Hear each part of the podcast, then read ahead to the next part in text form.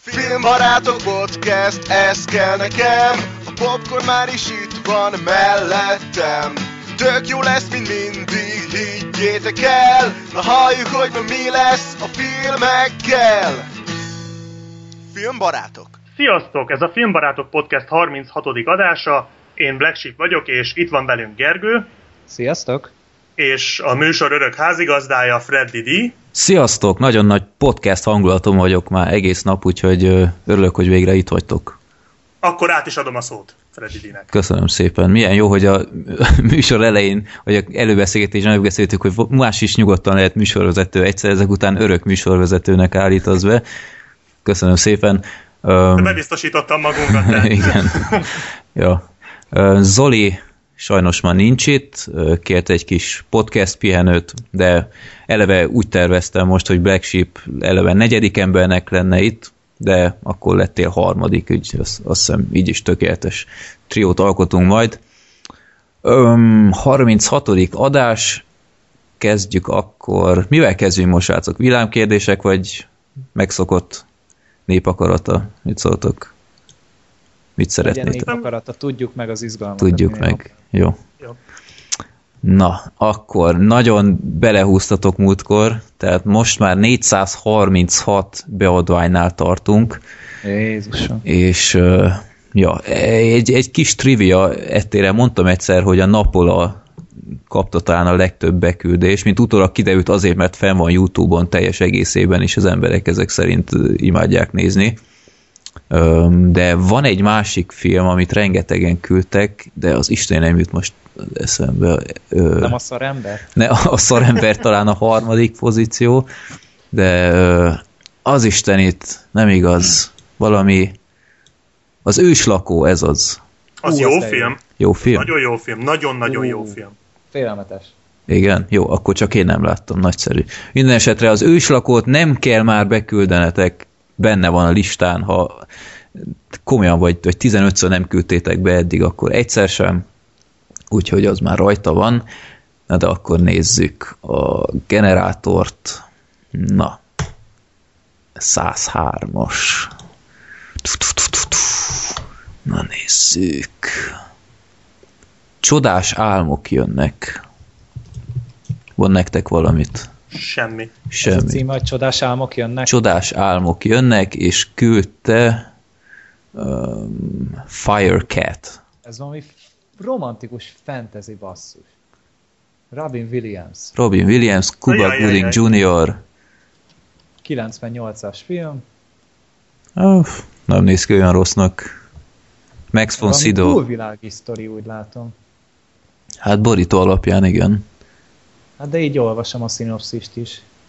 Hát ez ilyen, ez ilyen keserédes dráma lesz szerintem. Jó. De van egy Oscar győzelme is, úgy látom. A legjobb Jó. trükköt. Jó. 6,7-en áll IMDb-n, azt hiszem. Hát egy fantasynek az olyan szó-szó. Tehát, Hát de egy drámának, dráma fantasy rom. hát drámának kevés, tehát... Na, Black Sheep, ne legyél már ilyen negatív, nem igaz, szalót néztünk meg De- két résszel ezelőtt. Épp De hát- azt akartam mondani, hogy egyébként én amikor legutóbb voltam, akkor kihúztátok a, az Adéle és a mumiák rejtéjét, és megúsztam, úgyhogy én nagyon laza vagyok, mint utólag kiderült, nem jártam ö, rosszul azzal, hogy utána nem lettem meghívva, mert igen, nem láttam még, csak hallottam. Hogy Egyébként fenn van, nem tudom, láttátok-e az Adél és a múmiák fenn van teljes egészében Youtube-on természetesen. És azt hiszem a top kommentár az, egyszer, egyszer láttam, hogy, hogy ö, a filmbarátok hoztak ide, ö, vagy várja, hogy volt? Na most rákeresek. Kár volt. Kár volt, igen. meg menjenek a francba, meg ilyenek. Úgyhogy, ja. Hát nem mi voltunk a generátor. Hát igen, meg mi mondtuk is, hogy ne nézzétek meg, ezután megnézitek, saját hibátok, komolyan. Mindenesetre akkor a 37. adásban a csodás álmok jönnek-et fogjuk kibeszélni. Ebben az adásban majd az Amikor a farok csóvája lesz a műsor végén, terítéken. Azt hiszem egész jó sorsoltunk most, nem tűnik ez olyan vészesnek. Na, de akkor jöjjenek a villám kérdések, ahol ezúttal azt sorsoltam ki, vagy húztam ki jobban mondva. Sajnos a kérdés beküldőjét valahol elkutyultam, úgyhogy elnézést érte. Minden esetre az első kérdés, szerintetek kinek az életéről kéne filmet csinálni? Hm. Joda. Szerintem erre sor, sor fog kerülni egyébként. Valószínűleg. Yoda spin-off. Szerintem simán. Időkérdése. Hát, hogy kiről... Hát egy időben volt szó arról, hogy csinálnak Richard Pryor életéről. Nem tudom, hogy most még Richard Pryor életéről mondták, hogy csinálnak. Hát, Aztán, ez, van. aztán azóta is csinálják, gondolom. Hát ő, Ugye volt, hogy Eddie Murphy-t Mhm. kérték fel a szerepre, aki aztán nem vállalta, és akkor azóta így, így áll. Hát pedig annak egész érdekes élete volt ott a drog múltjával, meg ilyenek. Úgyhogy, na, amíg Gergő gondolkodik, szerintem Walt Disney abszolút képes volna egy, Ez egy készül. készül.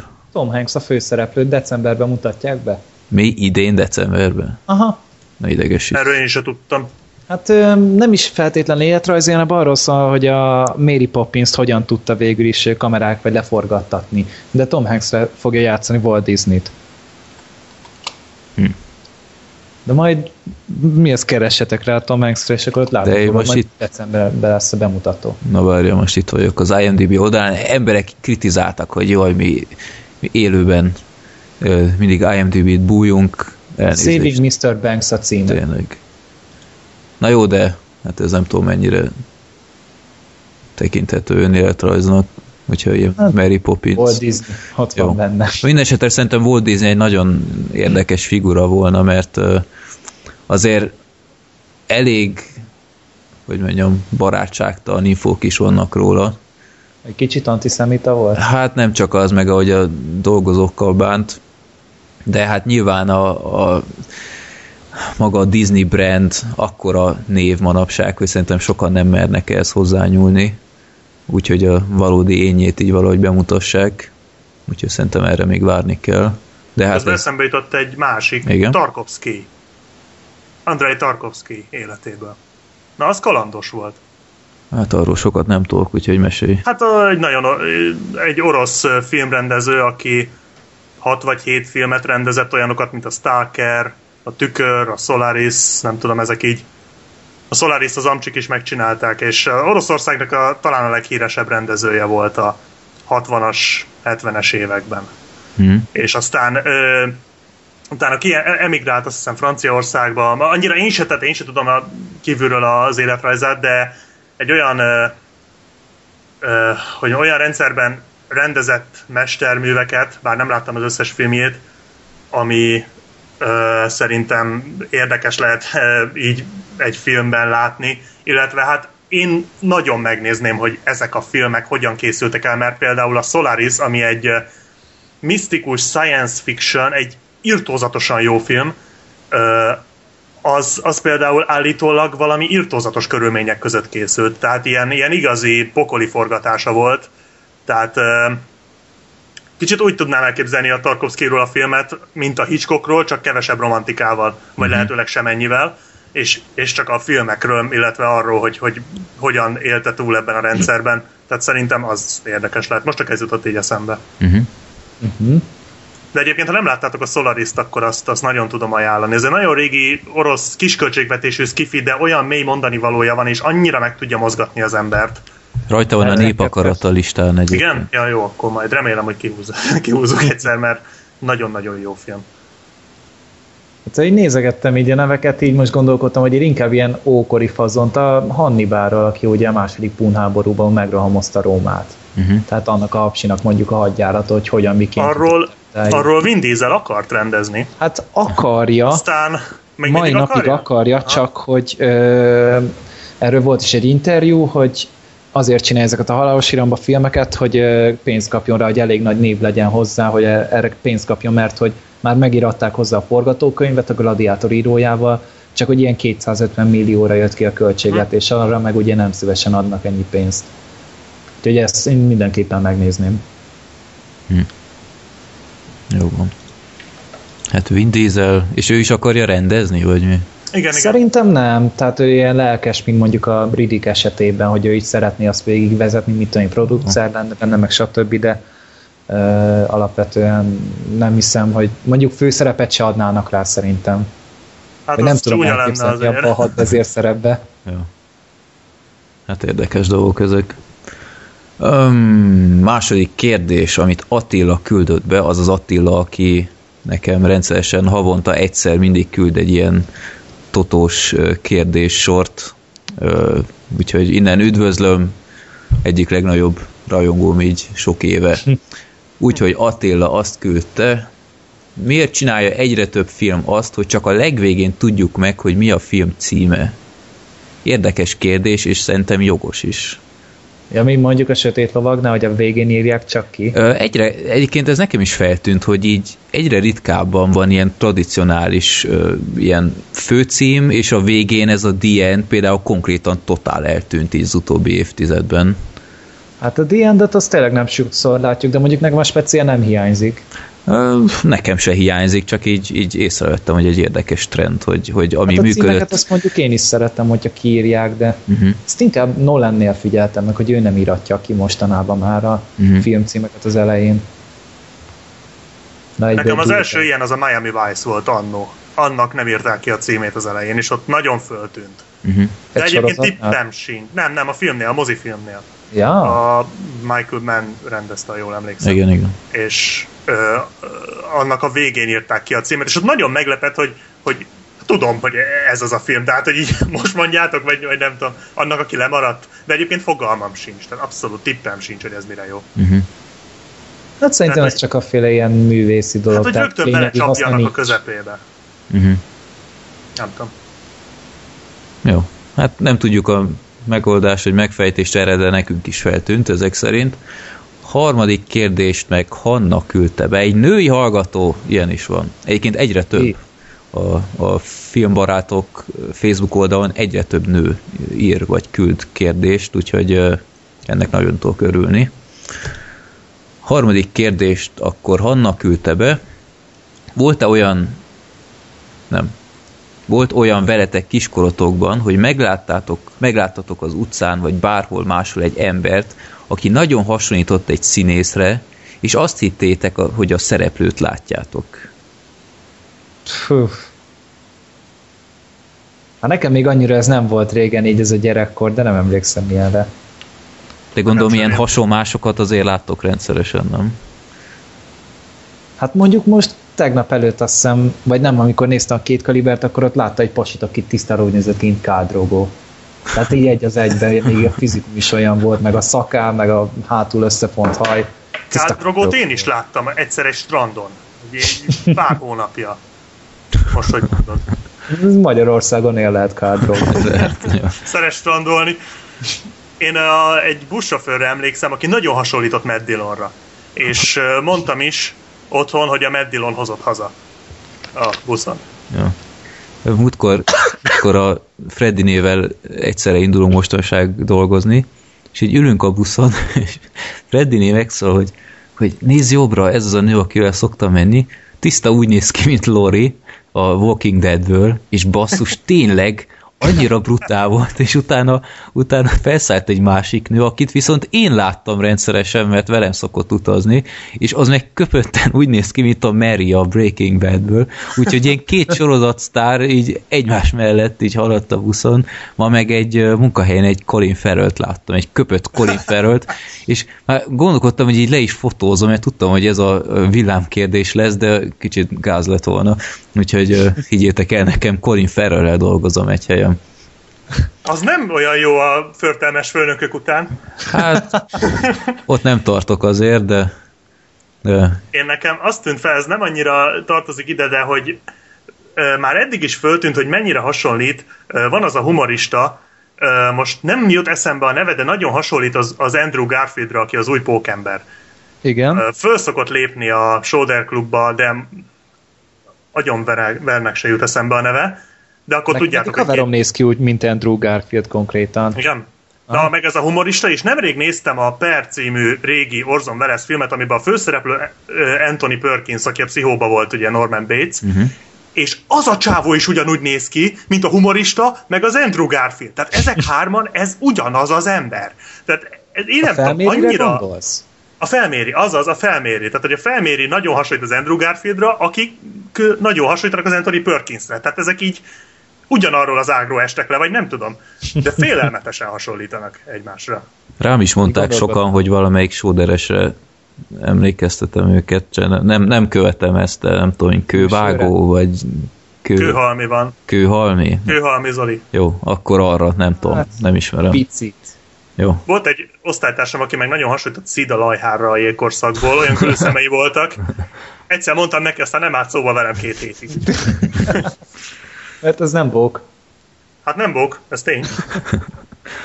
Na, hát mik vannak. Egyébként nagyon durva, hogy, hogy gyakorlatilag sokszor ugyanazt a fejet látod, így újra meg újra, így, így valahogy így, így újra tehát nincs annyi fejforma, hogy így, így különösebben változatos legyen így hosszú távon a kínálat. Úgyhogy érdekes dolgok ezek. Öm, na, akkor kezdhetjük is a filmeket. Az elsőről, ha minden igaz, csak a Gergő fog tudni beszélni. Ugye? Ez egy eléggé szomorú fejlemény. A Zoli is tudott volna beszélni róla, azt tudom, de ő sajnos lemondta, úgyhogy beszéljelte Gergő a két kaliberről. Mit kell erről tudni? Hát azért is mondta, hogy szomorú, hogy nem tudtok ti róla beszélni, mert hogy ez egy nagyszerű film. Tehát így mindenféle felvezetés előtt ez egy teljesen jó kis izé, könny- könnyed akciófilm. A két kaliber ez egy, hát én számomra ismeretlen rendező Baltazar Kolmakur rendezte, Elő, előző film az a Csempészek volt, azt a Freddy azt nagyon szeretted. Mm, de az, az, az izlandi csóka akkor, nem? Ah, lehet, azt nem, de nem vagyok biztos. És hát nem annyira ismertem ezt a csávót, meg így a, ne, engem mondjuk a csempészek annyira nem nyűgözött le, tehát így egynek jó volt. Hm. De így láttam az előzetes toppá, Denzel Washington, Mark Wahlberg, ezek tök jó színészek, most ezeket összerakják egy kis buddy movie erejéig, és amúgy tényleg ez a legpontosabb definíciója, ez egy body movie, de az olyan ízig vérik, tehát a, a reme, az egész filmet az adja el, hogy a Mark Wahlberg és a Denzel Washington olyan hangulatot tud csinálni a vásznon, olyan jól működnek a karakterei egymással, hogy az, az, az számomra egyszerűen hihetetlen volt, hogy tényleg, mint hogy ezek való élet, életben lévő karakterek lennének. És ilyen, olyan viszonyuk volt, mint mondjuk a Bud Spencer és Terence között, hogy így utálják egymást, de így összedolgoznak, hogy tényleg ilyen haver buddy movie. Hát nem sok Bud Spencer Terence filmet láttam, de hát egy kicsit olyasmi, tehát ott van bennük ez a minimális ellenszem, de mégis olyan, olyan atomlazán adják elő tehát akkor ilyen, ilyen, ilyen halálos fegyver-szerű. Uh-huh, inkább olyan. Aha. Tehát Én is ahhoz hallottam, hogy sokan hasonlították ezt. Hát igen, ez a tapasztalt izé, fekete, idősebb hapsi, meg a fiatal, kicsit tapasztalatlanabb ö, fehér gyík, akinek oltári humora van, meg dumája. Ugye, hát a történet az, hogy két hapsi, ezek kirabolnak egy bankot, és hát ez sajnos lelőtte az előzetes, pedig ez az egyik legnagyobb poénja a filmnek, hogy kiderül, hogy mind a ketten beépített ügynökök, és igazából egymásra vannak ráállítva. És hát ebből keletkezik a konfliktus, hogy végül is elkezdik kideríteni, hogy ki és miért rakta őket össze, és hitette el a másikkal azt, hogy valóban egy, egy bűnöző. És hát vannak benne csavarok, de ilyen nagyon egyszerű, tehát a történet maga úgy nem egy nagy vasszizdász. Uh, igazából ami tényleg feldobja az egészet Mark Wahlberg és Denzel Washington karakterén kívül, hogy van, van, van a filmnek egy tök jó humora. Tehát nem, nem ez a hiperintelligens humort kell elképzelni, hanem ez a ez az oda csippentős, kicsit szemétláda humora van az egésznek, és nagyon jókat lehet rajta röhögni, meg jól vannak időzítve az egyes poénok szerintem nagyon. Meg vannak benne kifejezetten emlékezetes jelenetek, tehát azért egy ilyen kis egyszerűbb akciófilmtől én nem igazán várom el azt, hogy csak, csak úgy kössön le, de ebbe viszont így volt pár olyan jelenet, amit így megegyeztem, hogy hoppá, ez mennyire jó volt. És hát um, a, most, most arra már így rájött, hogy a Mark Wahlberg ez a ilyen egyszerűbb akciófilmeknek a koroz, na, koronázatlan királya, ez egyszerű filmeknek, tehát ő így nem megy el mi az blockbusterekbe, csak majd jövőre látjuk majd a Transformersbe, de így mindegyik ilyen egyszerű filmben olyan hihetetlen alakításokat lenyom, tehát itt is nem is érzem skálát kellett végigjátszani, hanem magát a karaktert életre kelteni, és kicsit amúgy olyasmi jellegű volt a figurája, mint a Pain and Gain-ben. Ó, te jó Isten. Tehát ez a, ez a eléggé, nekem ez a nagyon ostoba gyerek be, beütés se volt az egésznek, tehát egy kicsit ilyen butábbnak tűnt az egész karakter, és amikor vannak ötletei, azok tényleg hülyeségek, tehát ez így nagyon ö, tudatosan volt szerintem összerakva. Hmm, hát még mit, mit, mit mondjak? Hát igazából így a főgonoszokról nem igazán érdemes beszélni, mert hogy nem volt igazán túl sok dimenziója egyiknek se így. Talán a Bill Paxton volt talán a, a fő, fő gonosz, és az, annak volt egy egészséges cinizmusa, ami feldobta az egyes jeleneteket, de hát az idei év talán egyik legjobb, legjobb legemlékezetesebb mozia volt, és nem azért, mert hogy olyan hű, inkább az, az idei átlag miatt emelkedik ki annyira ez a film. Tehát az, ahhoz képest, amiket eddig láttam idén, így ott van a top 5-ben simán, amiket így eddig moziba láttam. Szinkronos? Szinkronnal fut csak, meg hát néhol van eredeti ö, szinkronos kópia, de a magyar szinkron kifejezetten jó. Uh-huh. Tehát jók a, jó a fordítás, bele is élik magukat a karakterek, bár kicsit fura volt a Mark Wahlberget most, ugye neki a bejáratott szinkronja aztán most Tóth András. Mm. És uh, itt viszont a, az előző adásban is emlegetett Shopstopból a rendőrnek a szinkronja volt neki. Nem tudom, hogy hogy hívják a apcsit, de annak is van egy ilyen jellegzetes hangja a pasinak. Nem tudom most mennyire zeng benned. Mm. Vagy emlékszel rá? Nem tudom, én, én mindig felirattal néztem a shopstopokat, úgyhogy nem is tudom, kiről ja, van hát, szó. Hát a rendelben rendel volt, de amúgy itt teljesen jó munkát végzett, meg úgy általában, hogy te nem zökkentett ki, így nagyon, talán utoljára ilyen jó szinkront a Django-ban láttam. Tehát ott is nagyon-nagyon jó volt, és itt sem mondhatok mást róla. Igazából, hogyha az ember egy egyszerű szórakozásra vágyik, akkor mindenképpen érdemes rá befizetni, megéri a pénzét, meg atom, atom szórakoztató az egész. És igazából pont azt tudja, amit elvársz tőle. Semmivel se többet, semmivel se kevesebbet. Hm. Én mindenképpen meg akarom nézni, csak még egyelőre időhíján voltam, de, de amúgy érdekel. De hát a Denzel filmek azok, azok jók szoktak lenni, úgyhogy nem szokott nagyon szarba nyúlni. Hát én az igazság, hogy alig hallottam erről a filmről valamit, és szerintem elég szar reklámot kaphatott, vagy én nem tudom, mert így totál kimaradt Igen, nekem. nem annyira marketingolták, lehet, hogy ezért nem is lett akkora siker, mint amekkorát vártak tőle az alkotók. Uh-huh. Tényleg nem volt. De talán nem is baj, tehát nem tudom. Tehát amúgy itt Magyarországon so- sokan mentek ám rá, tehát így Amerikában inkább nem ütött akkorát, de a magyar nézettség az egészen jó. Aha. Meg így én is, amikor ben voltam, egészen sokan voltak a teremben. Tehát jó, mindenki a családi üzelmekre váltott kb. jegyet, de attól függetlenül sokan voltak még bent a két kaliberen is. Amúgy ez is elég idétlen cím, de az angol se jobb szerintem. Hát Tehát igen. nem, ez túgánz, ez nem, nem mond sokat az embernek. A két kaliber még talán, talán egy picivel találóbb a filmhez, de jó. nem ezt fogjuk emlegetni. Na majd a rossz filmcímeknél, majd a, vagy filmcímekről majd a következőnél lehetne. Vagy, vagy akár most is, kérek szépen, valamiért, nem tudom miért, felkerültem a Parlux forgalmazónak a levelező listájára, nem tudom melyik móka, ami kiküldött be rá, vagy én nem tudom. Minden esetre ezt kapjátok ki. Ö, valami olyan filmet fognak forgalmazni októberben, aminek az az eredeti címe, hogy Vive la France, ha minden igaz. Magyar címe Francia drazsék, avagy francia borát robbantani Eiffel torony. Uh, hány szó vicc volt ez?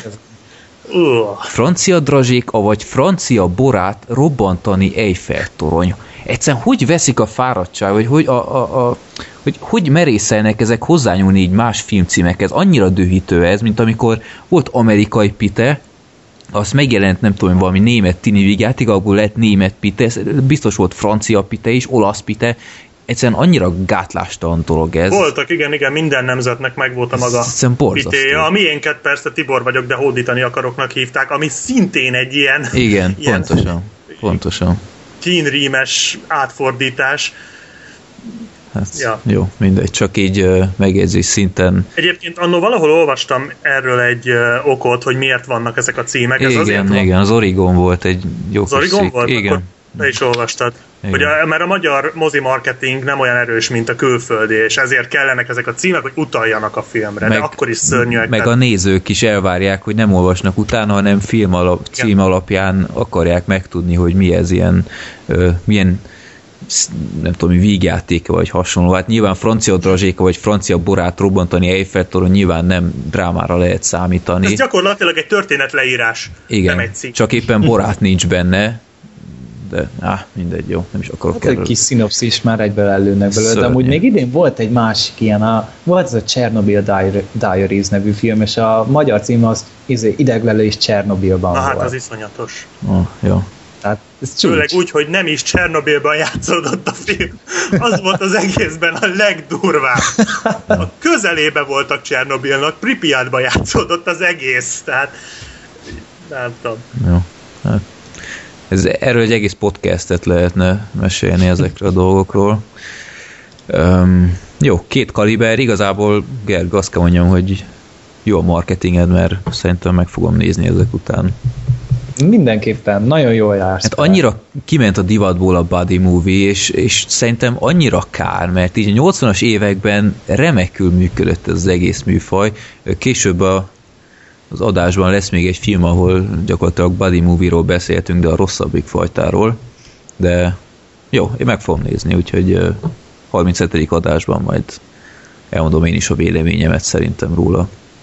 Többi hallgatónak is mondom, hogy mindenki menjen rá, aki még nem látta, és minimálisan érdekli. Zoli is ajánlotta, úgyhogy Mhm. mm-hmm. ő az Otherworld-nek csinált egy videót. Én nézzük. azt láttam, igen, igen, igen. Ja. És tehát ak- én mondom, én már az előzetes után már engem meggyőzött, csak még nem jutottam el, tehát ez most még eddig kimarad, de mindenképpen pótolva lesz. Az előzetesség el se jutottam. Tehát én csak Igen. láttam egy plakátot, két kaliber, jó, oké. Majd Hát én is az interneten néztem, tehát moziban nem láttam trélert erről. jó. Jó.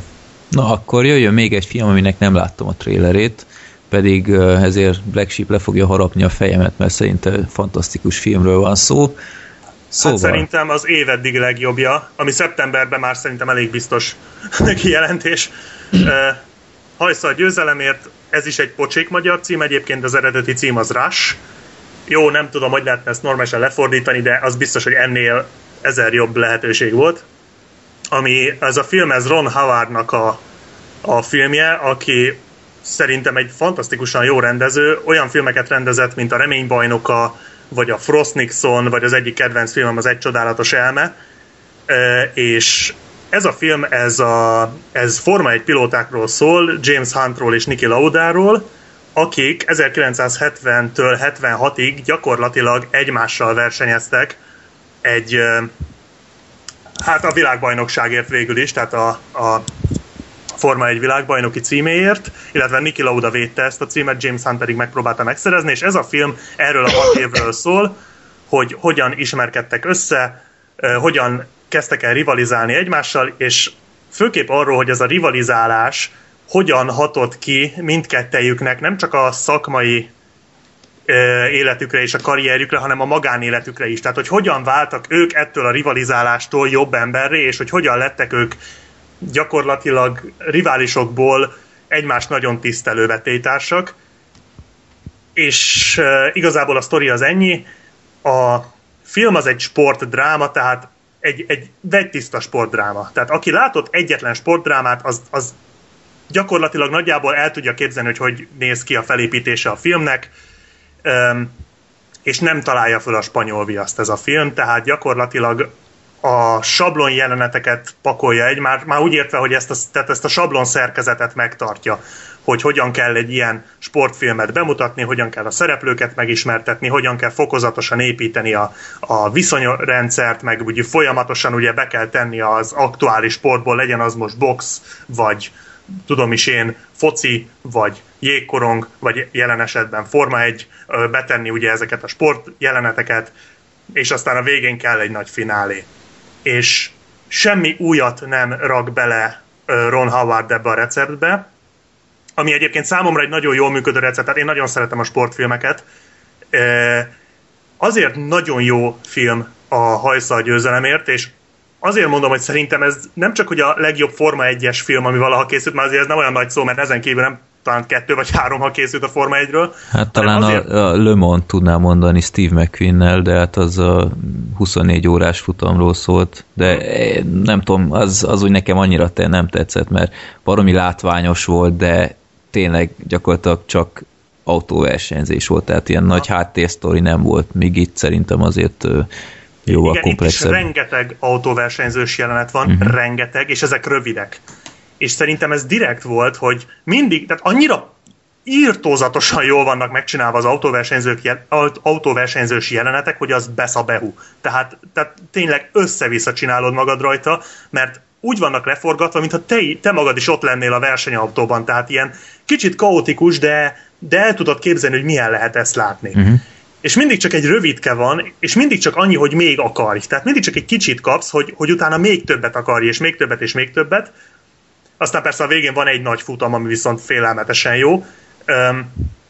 Ja, de arra akartam, azt akartam még befejezni, hogy azért nagyon jó ez a film, és azért nem csak az egyik vagy nem csak a legjobb Forma 1-es film, hanem szerintem az egyik legjobb sportfilm is, ami valaha készült, mert minden tehát nem akarja megreformálni ezt a műfajt, de minden egyes létező elemét, ami, ami egy sablonelem, tehát ezt a sablon szerkezetnek ennek a sablon szerkezetnek minden egyes elemét olyan tökéletesen ábrázolja, annyira maximális szinten hozza, hogy, hogy nincs egy jelenet a filmben, ami kilógna, és nincs semmi, amiben bele lehetne kötni. Tehát minden a helyén van, mindenki annyira magabiztosan mozog, tehát ez egy olyan film, amin, aminek minden egyes képkockáján látszik, hogy olyan emberek csinálták, de az, a rendezőtől kezdve az utolsó díszlet tervező csicskásának, a kutyájának, a nyakláncán lógó csigáig vagy hangyáig mindenki annyira profi volt, hogy az, az tényleg félelmetes, és um, egyetlen dolog hiányzik, az a szerelmi szál, és ez rakja föl az íra a pontot. Tehát, hogy nincs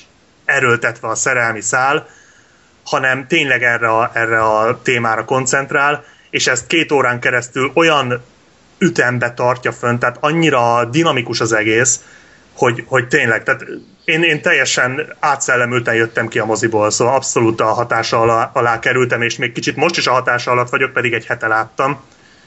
És az első gondolatom az volt, hogy ezt azonnal újra akarom nézni.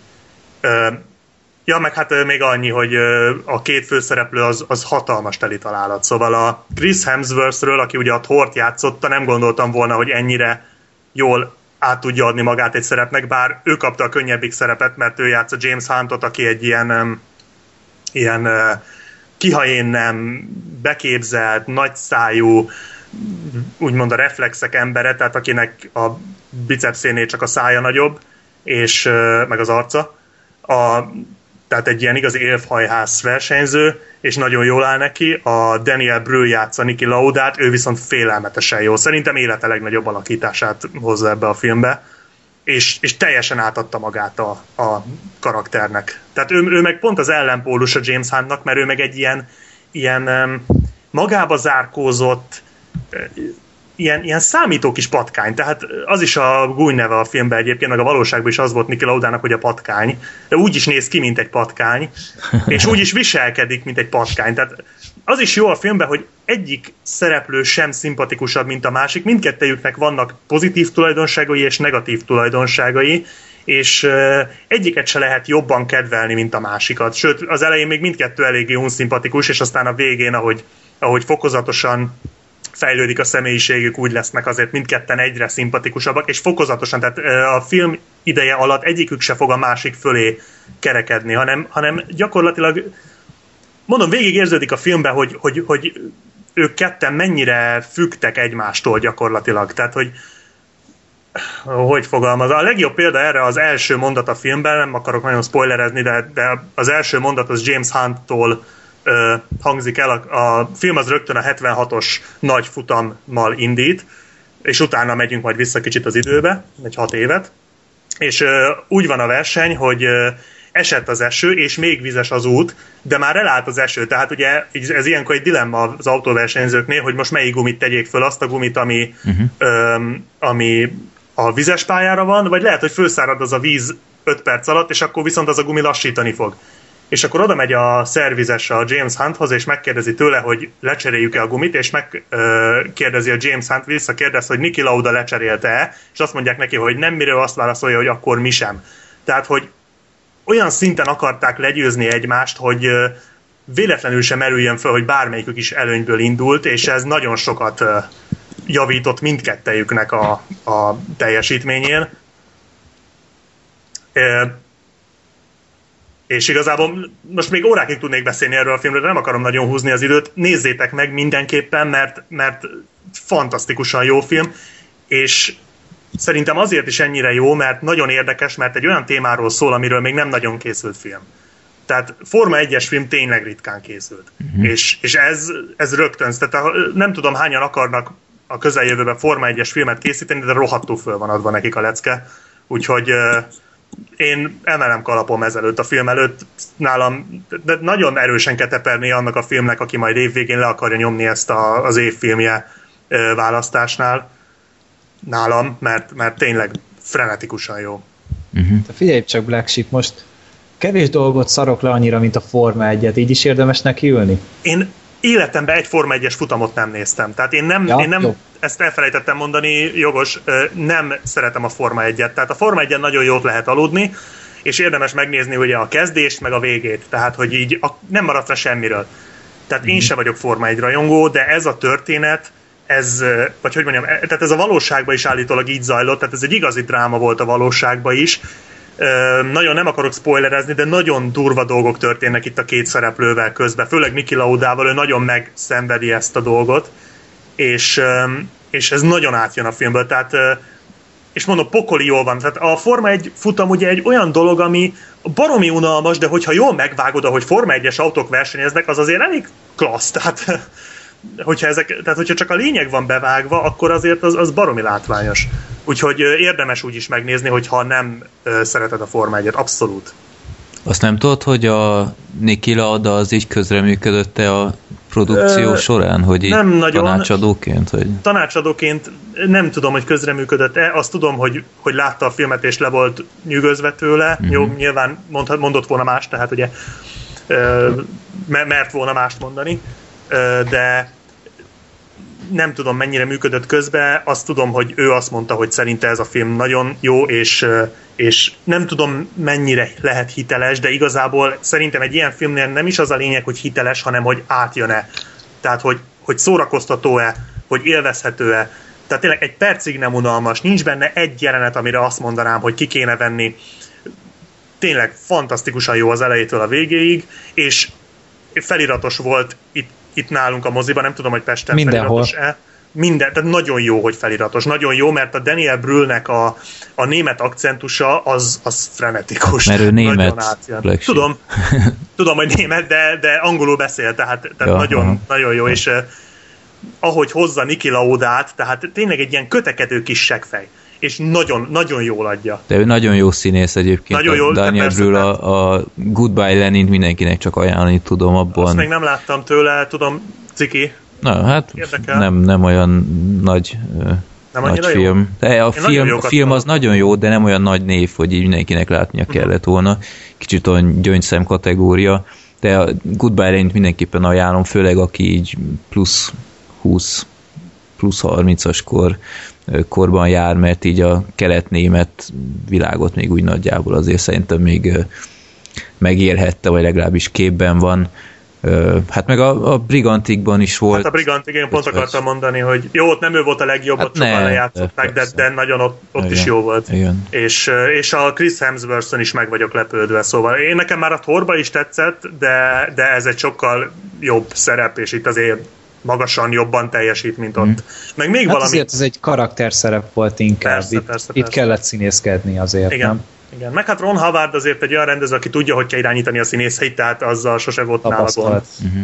Igen. És uh, tehát Ron Howardnak még a gyengébb filmjeiben is nagyon jó a színészi játék. Tehát a Da Vinci kódba szerintem a Tom Hanksen kívül mindenki fantasztikusan jó. Vagy az Angyalok és Démonok. Hát amit Angyalok és Démonokban Juvan McGregor játszik, az félelmetes, és az szerintem nagyba köszönhető a, a Ron Howardnak is. Meg még annyit akartam hozzátenni, hogy nagyon jó, mert a, a, ugye a filmnek a végén ez is egy ilyen sablon, ö, sablon jelenet az ilyen filmeknél, hogy vannak élőszere, élő bevágások, tehát a valódi Nicky Laudát és a valódi James Huntot is láthatjuk ilyen kis jelenetek ö, erejéig, és valahogy itt, itt ez az egész így üt. Tehát ahogy így a végén láttam ezt, a, ezt, a, ezt az egész történetet, amit itt a film előadott, és utána láttam élőbe ezt a két embert, az valahogy úgy valahogy az egészet így, így egészen új szintre emelte, tehát valahogy megadta azt a pluszt, ami, ami miatt kellettek oda ezek az élőszereplős bevágások. Ilyet még ilyen ehhez hasonló filmeknél még nem tapasztaltam, hogy, hogy ez így egy ilyen plusz ütést adjon a végén, tehát egy ilyen plusz érzést, hogy, hogy valahogy, valahogy tovább gondolja az ember az egészet. Tehát mondom, szerintem fantasztikus film, egy abszolút tökéletes alkotás, úgyhogy én mindenképpen csak ajánlani tudom. Uh-huh. Hát ami egy kicsit visszatartott a filmek kapcsolatban, hogy ez a Hunt és Niki Lauda éra, ez kicsit így a, előttem volt. Én, én gyerekként imádtam a Forma 1 tehát már betegesen gyakorlatilag. Én, nekem is sokkal érdekesebb volna az Ellen Prost és a Ayrton Senna konfliktus, mert azért ott is voltak dolgok. Uh-huh úgy, a Szenáról is készült film, és ö, az is nagyon Ilyen jó, dokumentumfilm készült, ö, abban is azt hiszem így részletezve van a prostos ö, korszak, de ott állítólag nagyon egyhangúan, vagy egyoldalúan van, hogy így pro Senna, mindegy, nem tudom, lehet, hogy hülyeséget beszélek, de így ezeket olvastam róla, de így az is szerintem így megérdemelne akkor talán egy Ugye, ilyen ha, filmet ha szereted a Forma 1-et, akkor mindenki. Már nem. Tehát, már nem, de már ha nem. szereted, tehát, tehát ha tudod azért úgy nagyjából, Aha. de ha nem is, akkor is. Tehát én se szeretem a Forma 1-et. Mm-hmm. Szóval tényleg én, én abszolút laikus vagyok, és nagyon-nagyon meggyőzött. Nem fogok továbbra se Forma 1-et nézni, de ez a film, ez, ez tényleg nagyon ott van a szeren. Szóval nagyon tudom ajánlani. Mm-hmm. Jó, hát más Forma 1 is volt, mint ami manapság megy. Persze, Ezt persze. hozzá kell tenni. Igen, igen. Jó. Tehát ez minden, majdnem minden sportra igaz egyébként. Ja, nagyjából. De jó, én szerintem ezt a filmet meg fogom nézni, ha nem is moziban, majd DVD-n esetleg megjelenik. Mert most szerintem a két kaliber így jobban felkeltett az érdeklődésemet, de ez is szerintem azért majd esélyes hát, lesz. Teljesen másféle szórakozást nyújt ja. a kettő. Persze, ez, ez jóval mélyebb azért, tehát egy két kaliber, ez tényleg, ahogy a Gergő is mondta, ez a tudja, mit vár az embert, ez a jó pofa, szórakoztató, akciódus, vicces, ez, egy, ez azért mégiscsak egy dráma. Mm-hmm. Tehát... Jó. Jónak hangzik. Már csak azért is, hogy végre Helmsworth-öt lehet látni egy jó filmben. Persze, Oscar-t nem fog érte kapni, de, de testhez álló szerep, tehát tényleg jól áll neki. Ja. Hát igazából Oscar-t itt senki nem fog kapni. De a Brülnek kéne, szerintem. a Brül... Micsoda? Szerintem DiCaprio fog idén Oscar-t kapni a... visszavonul jövőre, aztán most már idén volt ugye már a Gatsby neki, meg jön aztán évvégén... Scorsese film, de... Igen, Scorsese-vel is, a... szóval szerintem idén adnak neki. Annak az előzetese szerintem szörnyű. Tehát szerintem a... meg vicces volt, tök jó pofa. Leadták a hajszal győzelemért előtt, és előtte is láttam, de akkor angolul, és most így szinkronnal, hát nem tudom, szerintem hm. borzasztó, de, de hát, hát Scorsese biztos nem fog rossz filmet csinálni, mert nem szokása. Most látom, de... hogy Hans Zimmer csinálta ennek a zenét. Ja, ja, igen, a zene, hát az, az Hans Zimmer csinálta, és ezzel mindent elmondtam. Tehát a libabőr futkos az ember, hát, hát főleg a végén, tehát az utolsó futam, ahogy meg van csinálva, az hú, és ott a zene folyamatosan adja. Hát aki hallott már Hans Zimmert a zenét, az tudja milyen, tehát az, ez, ez olyan. Uh-huh. Ez az abszolút a bőr nem marad lúd nélkül kategória. Király. Jó. Na, két jó film lesz a harmadik, ez a kérdés. Ha. Na, na, Combo Breaker? Hát Combo Breaker lesz. Riddickkel, te láttad Black Sheep? Láttam, igen. Nem olyan jó, mint a hagyszegyőző. Zoli hát nagyon felspannolt téged az előző adás végén, azt hiszem, hogy, hogy ő már látta ugyebár is sajtóvetítésen, hogy micsoda pusztítóan szar. Hát nem tudom, te hogy láttad? Hát nem volt olyan kegyetlen szar szerintem. Tehát így ilyen nagyon-nagyon középszer az egész. Sem. Tehát hát így a, a szartól szerintem csak egy lehellet menti meg talán. Tehát így, így elnézegettem, de néha fogtam a fejemet rajta. Neked Black Sheep? Hasonló. Tehát uh, tényleg nem retek szarfilm. A, a másodiknál például jobb. Mondjuk ez nem egy nagy érdem, de az hát első... Nem nagy kunst. Nem nagy kunst, igen, de az elsőt nem érje. Én, én eléggé vegyesen voltam vele, szóval voltak benne klassz dolgok, voltak benne jó dolgok. Szerintem ezt úgy kellett volna megcsinálni, hogy megtartani az első fél óra mentalitását, és egy ilyen Beer Grylls, egy idegen bolygón szimulátort csinálni belőle. Nekem Nekem azt tetszett a legjobban. jutott eszembe róla. Nagy, szerintem az volt a legjobb rész a filmben. Tehát ott ismerkedett a kutyájával. Jó, abszolút semmi köze nem volt a Riddick univerzumhoz, de hát már második résznek se volt semmi köze az elsőhöz. Tehát én, tehát sokan mondják, hogy a Riddick univerzum, Riddick univerzum nem létezik, ilyen nincs. A Riddick univerzum az össze van lopkodva a Star Warsból, a Dűnéből, meg a Gyűrűk urából, és ennyi. Szóval meg egy kis Mass Effect is van benne, csak az ugye akkor még nem volt, de de szerintem ez, a, tehát ez hogy így, így visszahozták az első résznek ezt a, ezt a stílusát, hogy nyilván a kis költségvetés miatt, hogy ugye egy, egy bolygón játszódik, és jönnek a szörnyek, és akkor jönnek a, a, a, a mercenarik, tehát a zsoldosok, és akkor itt ezek így összecsapnak, és akkor ott van a Riddick is, aki így árnyékként settenkedik, és, és ott stalkingol folyamatosan. Ez nem volt egy rossz ötlet, mert jobban működik, mint az a második részben az a, az a Star Wars-os kopi. Hát egy fantasy akartak belőle csinálni. Igen, igen, csak sajnos nagyon nem sikerült. És, hát uh, rosszul álltak hozzá, pedig amúgy lehetne beletenni valamit simán. Nem, igaz, a második se volt egy nézhetetlen pocsék valami, mert, mert baromi látványos volt, és akciófilmként az se volt rossz, csak igen, tehát nem volt mögötte semmi. Itt meg igen, ugye visszatért... A világ az rohadt, azt megcsinálták, csak kurva értelmetlen volt, érdektelen inkább úgy mondom. Igen, meg minden csak volt, tehát minden csak egy, mindenből csak egy pici volt. Tehát jó, régen Sem, láttam a másodikat, de igen, igen, és ami jó volt, az meg más filmekre emlékeztetett. Tehát, um, és ez az új, ez meg, ez meg ugye az elsőre emlékeztet, ami szerintem egyébként egy jó film. Tehát szerintem a Pitch Black az egy nagyon jó kis, hát kis költségvetés. Jó, kis... ilyen egyszerű box, akciós kifi az egész. Igen, egy kis horrorra fűszerezve. Én nagyon szeretem, én sokszor láttam, és, és az egy ilyen bármikor elő tudom kapni, és meg tudom nézni típusú film. És ez is hasonló ahhoz, csak mindenből egy kicsit kevesebb van, minden kicsit kevésbé működik, nem tudom. Hát az a baj, hogy Riddick karaktere az egyáltalán nem Riddick. Hát, Most már így az első részhez képest rettenetesen kijelölték. Milyen értelemben? Hát, hogy a karakter az teljesen idegen ahhoz képest. Ja, hogy már túl jó fej, vagy... Már túlzottan jó fej, vagy... Mm-hmm. vagy Tehát az elsőben ott egy számító faszfej volt, itt meg már majdnem hős volt. Mm. Hát igen, de mondjuk a látvány viszont itt se volt rossz kis hát, költségéhez képest. Jó, a motorozás tudom, az, az borzasztóan nézett ki. Hát meg nagyon de... látszott az odavetített háttérnek. Igen, az a motorozós jelenet a szörnyű volt, de egyébként a szörnyek például jól néztek ki. Na azok veszettő jól néztek ki, meg a kutya is. A kutya is, igen, igen, az se volt rossz.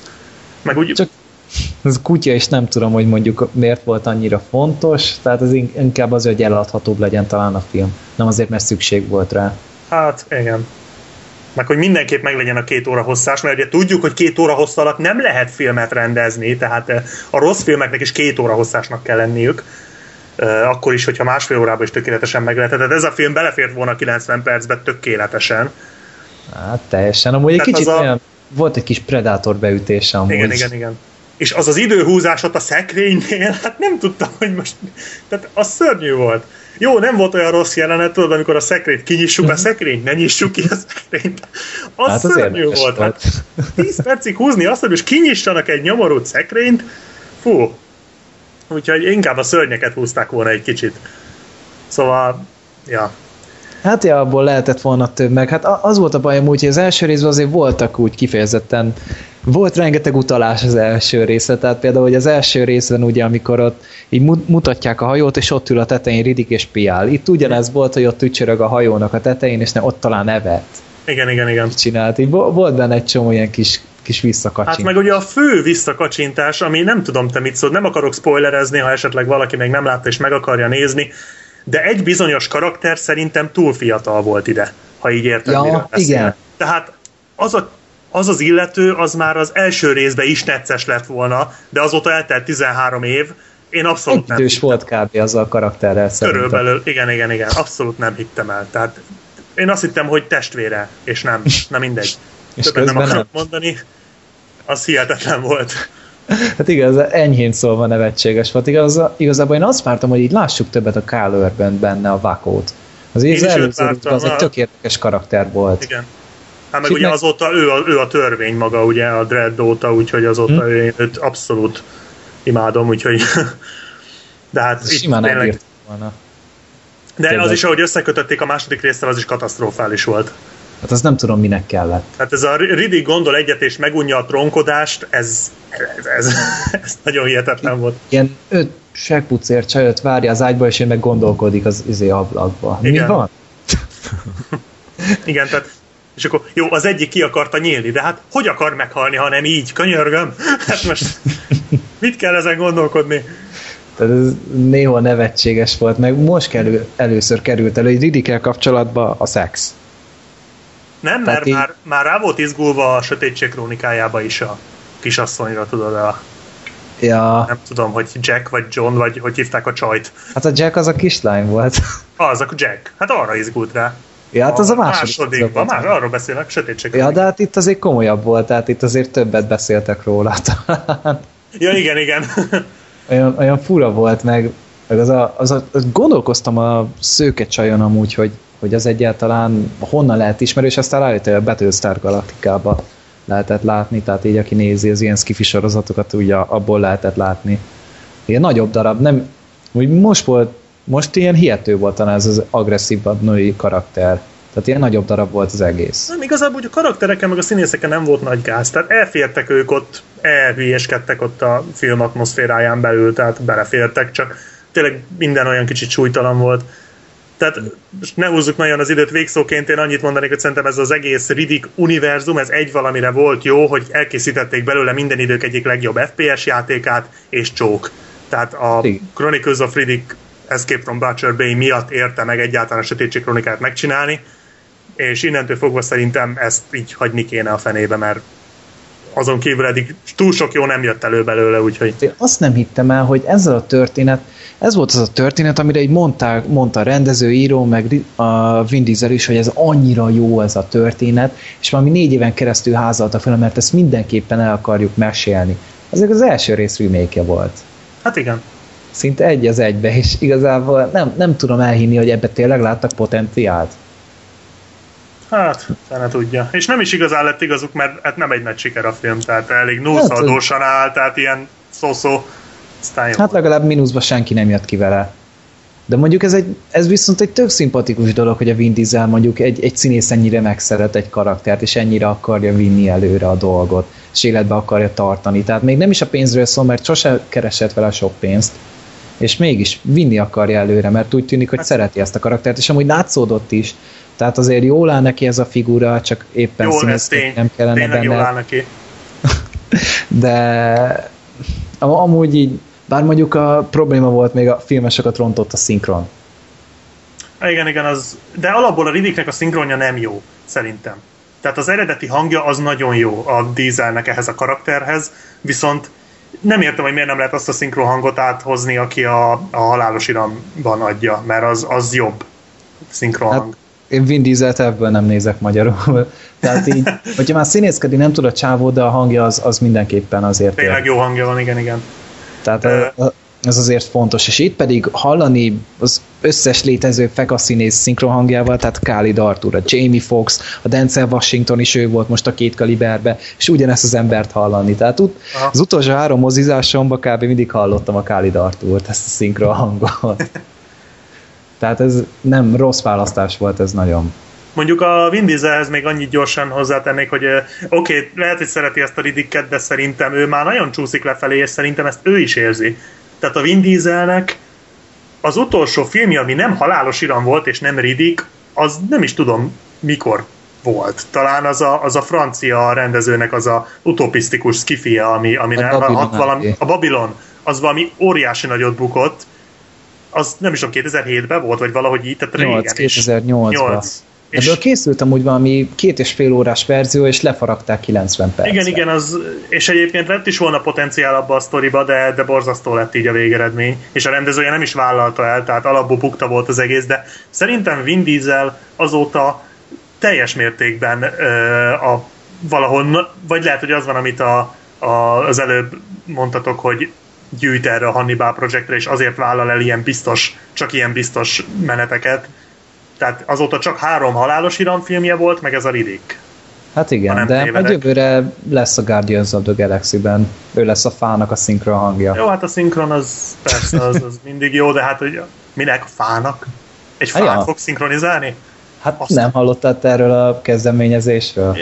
Én hallottam ezt, A de galaktikus csapat, ahol a szup- szupermosó medve meg a beszélő fa. én inkább, inkább néznék jövőre a bosszúállók kettőt, köszönöm szépen. Tehát abban van az a mosómedve, nem? Igen, mondom, Jó, a köszönöm. rakéta Akkor én mosó azt nem. medve. Tehát ez... Én nagyon szeretem a bosszúállókat, meg ezt az egészet, de nekem nálam is van egy határa. Én meg annyira várom ezt az egészet, mert James Gunn az egy hatalmas forma, akinek odaadták a rendezést, tehát azért nagyon vicces sztorikat ki tud belőle hozni Mhm. dolgokból, tehát az város. De Vin Diesel az meg, hát várjuk meg, hogy most én nézem, hogy mik jönnek legközelebb, hát tripla X folytatás. Hát ezt akartam még, hogy azt is előveszi. Tehát az összes filmjét előveszi, ami valaha sikeres volt. De ez, tehát ahelyett, hogy újakba kezdene. Tehát szerintem ő maga is érzi, hogy már, már nem akkora arc, mint régen, és, és bebújik ezek mögé a karakterek mögé, amiket ugye az em, ak- akiket az emberek szerettek régen, és azt várja, hogy majd újra visszahozza. Csak az a baj, hogy nincs hozzá egy erős forgatókönyv. Kivéve a halálos iramokat, ugye az borzasztó nagy siker, de például a hatodik résznél már nem annyira megérdemelt ez a siker, mint az ötödiknél, ami azért egész jó lett. Tehát... Tehát én megnézte azóta a hatot, amit te is ajánlotta, nem volt az rossz. nem, Ugye nem, mint ez a Riddick, tehát ez a, ez a, ez a közép semmi. Uh-huh. Csak több robbanással, meg egy tankkal. Tehát ennyi volt a különbség nagyjából szerintem. De most nézem, Vin Dieselnek lesz jövőre egy filmje, ami nem Triple X, nem Riddick, meg nem izé, hogy hívják halálos síramba, ez a Last Witch Hunter. Ez gondolom olyan lesz, mint a Jancsi és Juliska. És ez vámpírvadászos fantasy ökörség. Jó. Csak egy, csak egy olyat tudok elképzelni. De jó, hát többet beszéltünk már erről a filmről, mint Hát, amit érdemel. Vin Diesel lassan elkezd gondolkodni egy fejlövésen, Mm. és akkor átvezettem. Na, Várjál, várjál, erre újra elő kell vennem a kis hanggépemet. Tehát a következő film a a fejlövés. Sylvester Stallone nagy visszatérés szerűsége gyakorlatilag, ami nem ilyen A nagyot franchise. Hogy? A nagyot hagyjuk le belőle. Ö, hát annak szánta, de írtó nagy bukás lett, és meg is néztem, hogy miért lett nagy bukás, és aztán rájöttem, gyerekek, ez a film 55, doll, 55 millió dolláros büdzsével rendelkezett, de hogy mire ment az el, én elképzelni nem tudom, mert egy annyira B-film, hogy az valami hihetetlen. És még Star Power se nagyon van benne.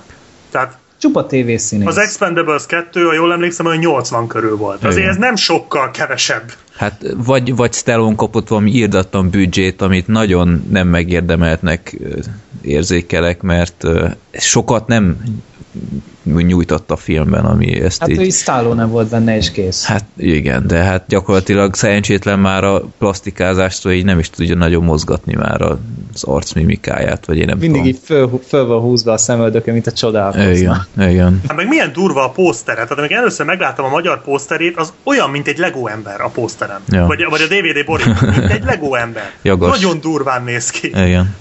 De amúgy hihetetlen még milyen formán van a már, mint így fej, fejtől lefelé. Igen. Igen. Ez megdöbbentő.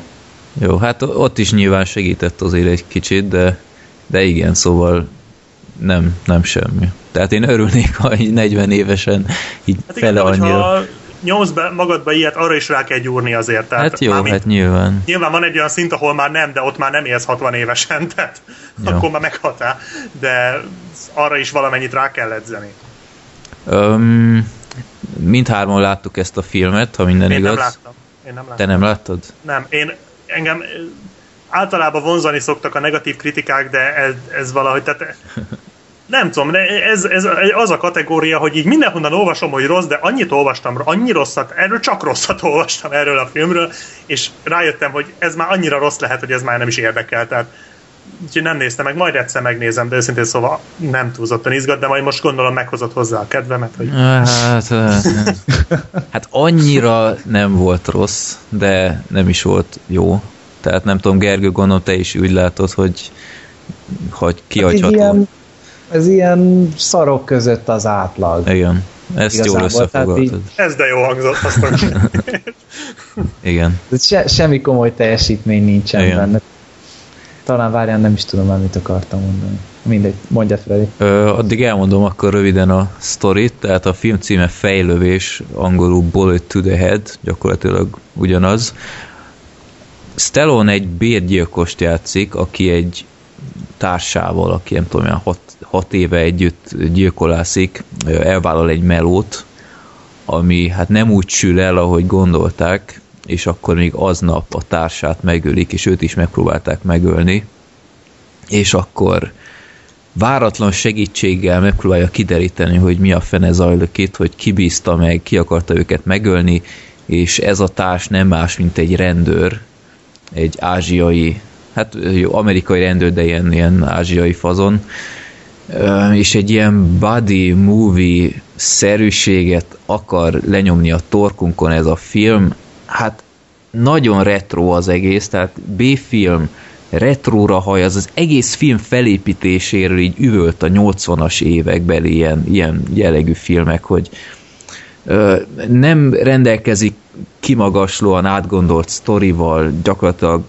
csak a karakterekkel és az akcióval próbálja eladni a filmet, a karakterek itt szerintem nagyon elhasalnak, mert Stallone itt alig nyújt valami emlékezeteset, egyáltalán semmiféle érzésem nincs a, a rendőr és a Stallone között, hogy, hogy itt a nagy kémia lenne kettőjük között, hogy így egyáltalán Buddy lehessen nevezni az egészet, mert néha így poénkodnak, meg így mocskos zsarú, meg ilyennel nem dolgozom együtt, meg megmentettem az életet, ez zsarú mocsok, meg aztán fordítva ugyanez nem működött az egész szerintem a kettő között. Az akció jelenetek néhol tűrhetőek voltak, ugyanakkor borzasztóan lehangoló volt, hogy gyakorlatilag a, a lövöldözések nagy része CGI volt, tehát nem tudom, erre emlékszel-e Gergő, mert nem most láttad. Még évelején, de mondja. Évelején, tehát tényleg úgy kell elképzelni, hogy CGI vér fröcsögött az emberekből, maga a lövés is sokszor szerintem CGI volt, tehát csak úgy a, a torkolattüzet így oda rajzolták, nagyon kiábrányító. Ezért sem értem, hogy hogy a francba került ez 55 millió dollárba. Tehát ha 10 millió dollár lett volna, azt mondom, hogy bőven meg lett volna az egész, de egyszerűen totál rejtés számomra, mert, mert se a rendező, se Stallone-on kívül a Jason Momoa, akit már egyszer szóba került az adásban, Khal Drogo. Igen, és még, még egyszer Fog szóba is. is fog kerülni. Valahogy ilyen tematikus adások vannak így Ryan Gosling után. Um, ja, ő, ő is, is elő fog kerülni. Ja igen, és még ő is persze. Most, hogy Zoli nincs itt, így gyorsan előveszük. Tehát, ja, ő is szerepelt, ő volt így az egyik főgonosz. Nem tudom, az egész film teljesen unalmas volt. Hát ez volt a baj amúgy vele, hogy rohadtul unalmas Igen. volt ez film. Meg ő, amit mondta, hogy 80-as évekre akar hajazni, egy dologban nem tette, pedig az lett volna a legjobb az akciójelenetekben. Igen. Olyan balfasz módon voltak vágva azok a jelenetek. Tehát ez a tipikus mai kapkodós, össze-vissza vagdósok az egész, hogy se belőle valamit. De tényleg nem is... Pedig az még segített volna. Ne, nem is hagyták, hogy így valahogy kibontakozzanak a karakterek, vagy maga a sztori, mert gyakorlatilag pillanatok alatt már összeállt a duó, nem is volt számomra teljesen világos, hogy egy másik városból miért kellett, hogy megjelenjen ez a rendőr, és, és szövetkezzen Stellonnal, nem tudom, annyira nem működött az egész történet. Iszonyatosan gyorsan haladt minden, nem, egyszer nem működött az egész film egész egyszerűen, és, és tényleg unalmas volt, hiába volt csak 90 perc az egész, egy, egy két órának tűnt, és, és nem, nem és, volt jó. És önirónia sincs így benne? Tehát nincs, nincs egy olyan, hogy nincs, nincs semmi? Nincs, az, tehát... az gáz, mert ezt, az ilyen filmeket az még valamennyire menthette volna, nem? Vagy ja, menti, azzal röhögünk, hogy milyen öreg a Stallone. Az is unalmas. Hát, de például a Schwarzinál bejött a erőnek erejével. Erőnek erejével. Ott, ott volt önirónia. Volt, de... Jó volt. Jó, ott se vitte túlzásba, de az a film azért nem kapott olyan negatív visszhangot, mint ez. Nem, de itt nem is próbálták így különösebben Aha. így, tehát volt egy pár ilyen poén, de így stallone még mindig ilyen menő akció karakternek próbálták eladni. Meg rengeteget szerepelt így filmesztelenül, meg ilyenek, tehát azért próbálták erre így, így ráfektetni a hangsúlyt, hogy ő még mindig a Hát, tökös. ha már annyit kókszol, akkor már muszáj mutogatni. Hát persze, de nem tudom, valahogy nagyon lehangoló volt a film, nem, nem működött, és, és nem tetszett. Úgyhogy egy, egy szarok között a közepes, nem tudom, mit mondtál, ezzel teljesen egyet tudok Középszar. érteni. Középszar, ez, ez a tökéletes megnevezés, a fejlövés középszar. Úgyhogy, ja, Hát nem fogok rohanni a TK-ba most, ez az igazság. hát, Hát de még Mondjuk- az a baj vele, hogy még annyira nem is neked való, tehát így nem is a te műsorodba való, mert meg, meg olyan égbe kiáltóan nagy kiemelkedő hülyeségek nincsenek Nem, benne, főleg, semmi hogy- nincs, ami megfog. Főleg, hogy így a műsor, műsor, tehát a podcast elején akartam mondani, hogy a szarembert nekem is ajánlották már párszor. Tehát, hogy akkor azzal nem játszik azért egy ligába valószínűleg. Na, hát ön teljesen jellegtelen ez a film, tehát így megnéztem, nem untam halára magam, de nem is élveztem gyakorlatilag egy pillanatra sem. Ja, ami még a filmben, hogy, hogy volt valamilyen uh, gitár részlet, valami, valami rock számot játszottak le újra és újra az egész filmben azt a 10 másodpercet vették elő, akárhányszor megálltak egy kocsival, akárhányszor kinyitották a csomagtot, akárhányszor eh, ilyen városképet láttuk, ugyanazt a rohadt zenedarabot kellett hallgatni. Ez, Költséghatékony. de, de hol költséghatékony? 55 millió dollár! Hol van az a... Egyszerűen egy kimutatást akarok látni, hogy hová ment ennél a filmnél az a pénz, mert... Ez, Lehet, hogy erre volt a jogdíj nagyon magas, erre a 10 Igen, másodperc. igen. De ha belegondolsz, azért ez is lehet jó. Tehát mondjuk egy ilyet beleraknak mondjuk egy csupasz pisztolyba, az rohadt vicces. Igen. Tehát ennek mindenek megvan a maga helye azért. Hát csak az a baj, hogy ez nem ilyen paródiának. Igen, értem. Csak mondom, készül. hogy, hogy ez is lehetne jó, ha jó. Tehát ez is lehet jó, ha jól használják. De tényleg semmi nagy név nincsen benne. Így néztem a rendezőt, ennek sincsen, alig van valami rendezése, amiért valamit. Tehát ez a, nem, meg ez az ázsiai csávó, ez meg, ugye már említettük korá- korábban a halálos iramba, ugye ő az ázsiai fazon ugyanúgy benne. Tehát így tényleg ilyen, ilyen középkategória, vagy még az alatti színészekkel Teljesen van. tele. Bár mondjuk a csaj szép volt benne. Igen, Stallone a Stallone lánya. Igen, ő, ő talán még az egyetlen ilyen. Én ritkán mondok ilyet, hogy nőként a tetoválás jól áll, de rajta kifejezetten jól álltak a tetkó, gondolom műtetkók voltak, de akkor is így. Igen. Úgyhogy felejthető. Um, na nézzük csak, felejthető a következő. Nem tudom, ezt Black Sheepnek kell elmondania, hogy a kolibri kód az milyen Ezt gyakorlatilag. egyikötök se látta? Én nem. Nem. Nem bírtam rávenni magam, nem vagyok akkor a Jason Statham fan. Akkor gyors leszek. Én erről nem akarok sokat beszélni, bár tudnék.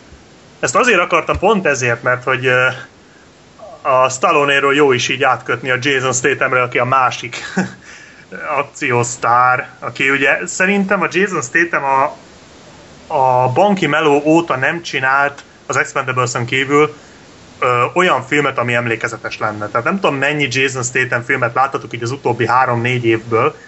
Én azt hiszem, hogy talán négyet vagy ötöt, és ezek gyakorlatilag most már így egy filmként emlékszem rá. Tehát nekem ez, ez a négy-öt így összefolyt már így egy filmben. Pedig a mestergyilkos az tök jó volt.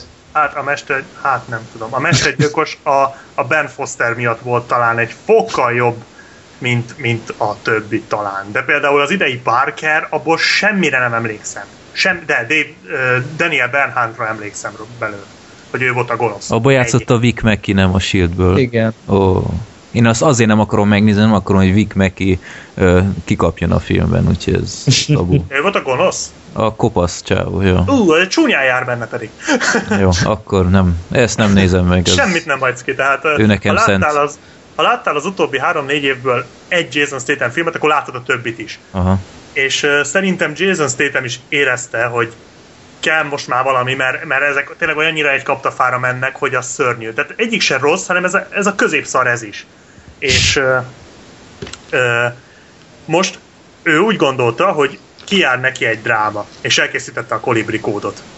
Ami ugye borzasztó nagyot bukott, de nyilván ezt nem is annyira pénzért csinálták, hanem hogy ő egy kicsit az ázsióját növelje vele. És az az igazság, hogy én ezt a filmet egy ilyen mozi maraton keretén belül néztem, tehát uh, úgy néztem, hogy egy ilyen öt filmet lehetett zsinórba, és akkor ez volt az egyik. És azt hiszem talán a harmadik, tehát már, már elég fáradtan. Várja, várja, várja. Öt filmet egymás után megnéztél moziban? Van, Kecskemét, a Kecskeméti moziban vannak ilyenek. Ez szokott lenni, ezt nekem Három-négy havonta. Igen, igen. És ezek marha jók egyébként, most is, ami azt illeti ma. Pont ma van. Én erre sose lennék képes. Basszus, én, én már végignyomtam. Az első, az 2010-ben volt, akkor még nem volt film. Most úgy van, hogy csak öt filmet néz, ezzel öt a max. Aha. Én annó 2010-ben nem volt ilyen határ, én megnéztem egymás után egy húzamba hét darab filmet moziba. A végére kifolyt a szemem. Tehát a, a, azt se tudtam, hol vagyok. De így éjszaka, nem? Tehát, éjszaka. És éjszaka. nem aludtál el, vagy nem voltál álmos, vagy? Vagy? Hát a, a csempészek volt az egyik, annak a közepén egy kicsit kókadoztam, de aztán azóta azt újra néztem, illetve az utolsó volt a Puncher Police, aminek a végére nem emlékszem, de az nem tetszett annyira, hogy újra nézzem, tehát. De az utolsó előtti volt a um, szá, száguldó bomba, na, az rohadt jó volt. Az olyan szinten főturbózott, azt hiszem, hogy a hatodik vagy az ötödik film volt, amit néztem, és az olyan szinten meglökte az adrenalin szintemet, hogy fú, fölébresztett. Az is denzeles. Na mindegy. Mm. Szóval így néztem a Kolibri kódot is, és lehet, hogy csak én, mivel hogy már eléggé fáradt voltam, így kicsit rá tudtam hangolódni erre a filmre, de annyira nem rossz film, mint amennyire annak tűnik. A sztori az annyi, hogy van ez a, a Jason Statham, aki egy ex-katonát játszik, aki valami háborús bűn miatt um, bujkál, és gyakorlatilag hajléktalan lesz belőle, és egy hajléktalanként ismerkedünk meg vele, akit éppen egy um, egy ilyen hajléktalanokat molesztáló banda, mert hogy ilyenek is vannak, éppen üldöz, mert hogy mit tudom én, az egyiküket megveri, vagy valami ilyesmi van az elején, és akkor ő elkezd menekülni előlük, és aztán ki, a film eleje borzasztó, iszonyatos, tehát az első 20 percen túl kell esni, mert ott olyan hihetetlen dolgok történnek, hogy én is csak fogtam a fejemet. Tehát az történik, hogy ő bemenekül egy kőgazdag, kőgazdag embernek a házába, egy lakásába a tetőn keresztül, egy tetőablakon keresztül, ott körülnéz, megmosdik, iszik a hűtőből, és aztán rájön a levél, szekr, tehát a levél szekrényben megtalálja ugye a levelezést, és abból kideríti, hogy a fickó több hónapig távol lesz valami külföldi munka miatt, és nópara, mert egyrészt a fickó elfelejtette bekapcsolni a riasztót, ami teljesen természetes szerintem, uh-huh másrészt pedig éppen megjött a fickónak az új hitelkártyája a PIN kóddal együtt, amint rajta van az összes pénze, tehát ez azért egy mindennapos szituáció, valljuk be. Tehát az első kb. 15-20 perc az, az szörnyű. És akkor így ott gondoltam, hogy na, hogyha ez végjáték lesz, akkor ez marha jól fog működni, vagy paródia, mert ez körülbelül ott állná meg a helyét de nem az lesz, hanem tényleg így ilyen drámába viszik át az egészet, hogy ő ott összeszedi magát a pénzből, és vesz öltönyt, levágatja a haját, vagyis hát azt a né- három-négy hajszálat, ami van, körbetekel. De várjál, tényleg, tényleg, tehát Jason Statham hajléktalan, van neki szakálla, meg haja? Igen, igen, igen. Tehát, azt a kurva, azt látni hát a haja, kell. tehát van neki öt hajszál, ami körbe van tekerve a fején. Körülbelül. Úgy néz, tehát nagyon, hát ilyen csapzott hajléktalan, Aha. tehát egyébként nem olyan gáza, hogy kinéz. Na várjál, erre a képet keresek. hogy nézhet ki a Jason utána, Azt utána... itt van. Küld már Na, be. néz ki. Küld. Ezt a csatományok között megtaláljátok majd. Na, Na és a lényeg az, hogy van egy apáca. Van... Mint a véred. Igen, tényleg basszus. Azt. Tényleg egyébként, most, hogy mondod, valóban. Azt, Na de nem sokáig néz ki így, lesz. tehát utána, utána ilyen szállítót csinál saját magából, tehát visszaszerzi eredeti külsejét, és elkezd dolgozni, illetve nem, nem is az, hogy elkezd, dolgo, elkezd dolgozni is, illetve föléli a fickónak a pénzét, akinek a lakásában ugye lakik, így ideiglenesen meghívó nélkül. És van egy apáca, aki őt segítette ugye egy, mi, amíg hajléktalan volt, tudod, vannak ilyen kihelyezett standok, meg ilyenek, és akkor ők ott kaptak kaját, meg melegétet, meg mit tudom én, és neki is ad pénzt ennek az apácának, és akkor a másik történetszál ennek az apácának a történetszála, akiről kiderül, hogy nem azért lett apáca, mert hisz Istenben, hanem mert csak így tudott megmenekülni egy őt, az őt molesztáló nevelőapja elől, vagy valami, valami rokona elől, tehát az ő sorsa is eléggé így meggyötört, és akkor innentől fogva a film igazából egyrészt e- arról szól, hogy ez az ember és ez az apáca hogyan próbálnak úgy meglehetősen érzékeny módon, hát nem mondom, hogy egymásba szeretni, de valahogy egymásra kezdenek támaszkodni, illetve a Jason Statham szerep, vagy munkát kap egy, majdnem azt mondtam szerepet kap, munkát kap egy ö, először egy vendéglőbe, aztán kidobó fiú lesz a japán mafiába, majd sofőr, és hát utána ez is egy ilyen minimális gangster szálat vonultat a filmbe, meg van egy minimális ö, akciószál is, meg azért egy-két embert agyonver a filmbe, tehát azért nem tagadja meg önmagát.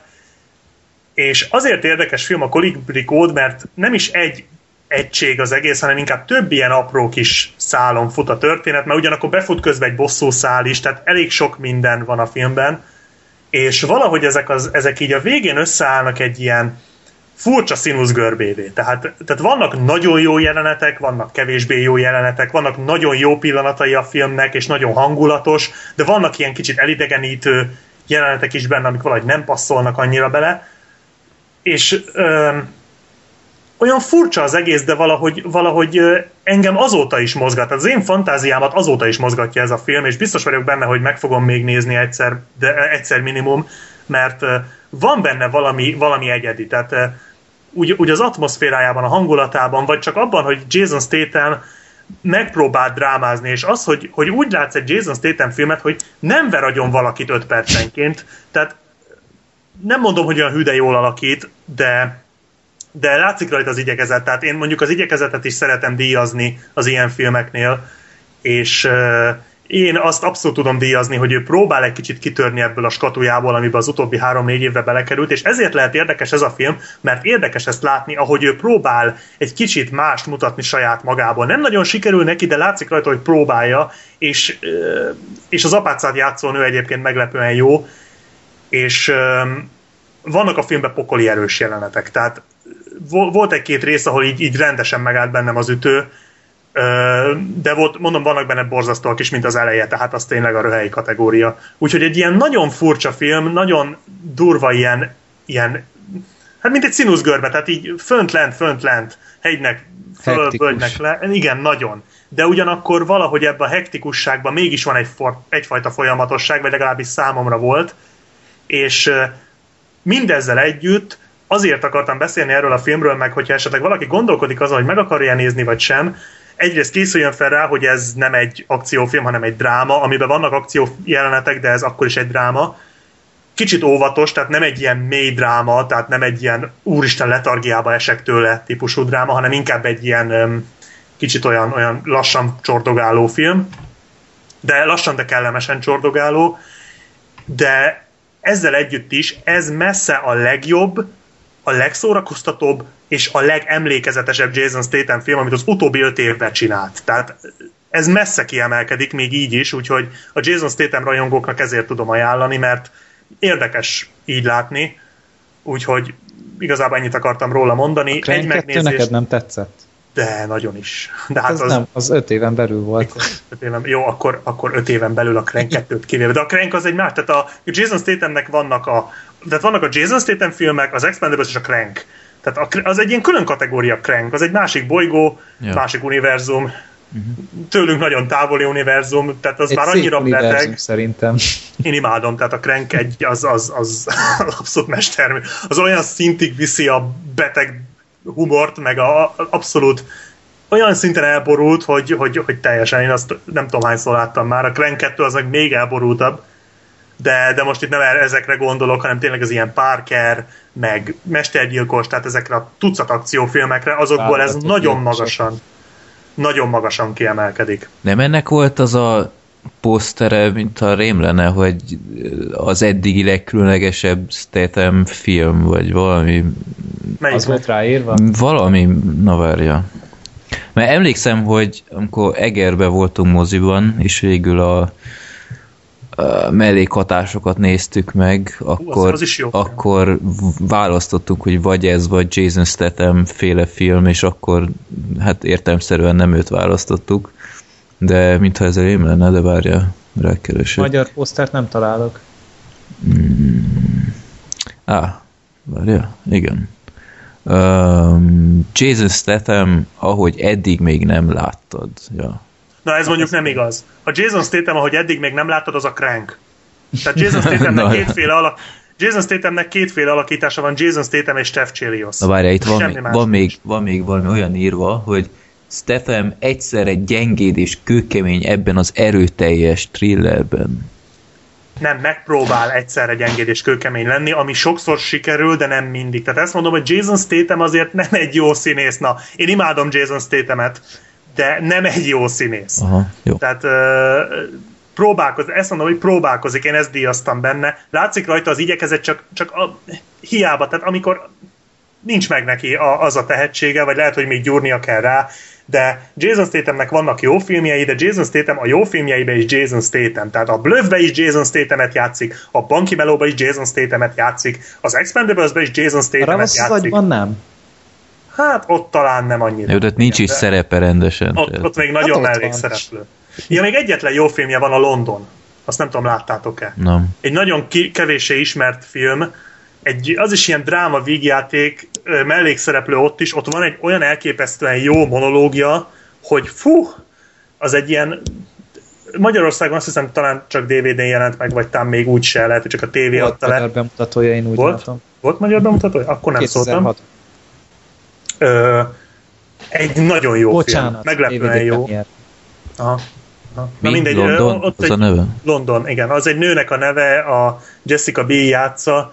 Ez egy ilyen kamara dráma vígjáték. Egy házi bulin játszódik az egész, egész konkrétan a mosdóban, és a főszereplő gyakorlatilag egy ilyen tépelődő fiatal, akit ez a London elhagyott, és ő próbálja visszaszerezni, de ahhoz, hogy visszaszerezze, ki kéne mennie a mosdóból a buliba, és, és ott meg kéne szólítani ezt a nőt.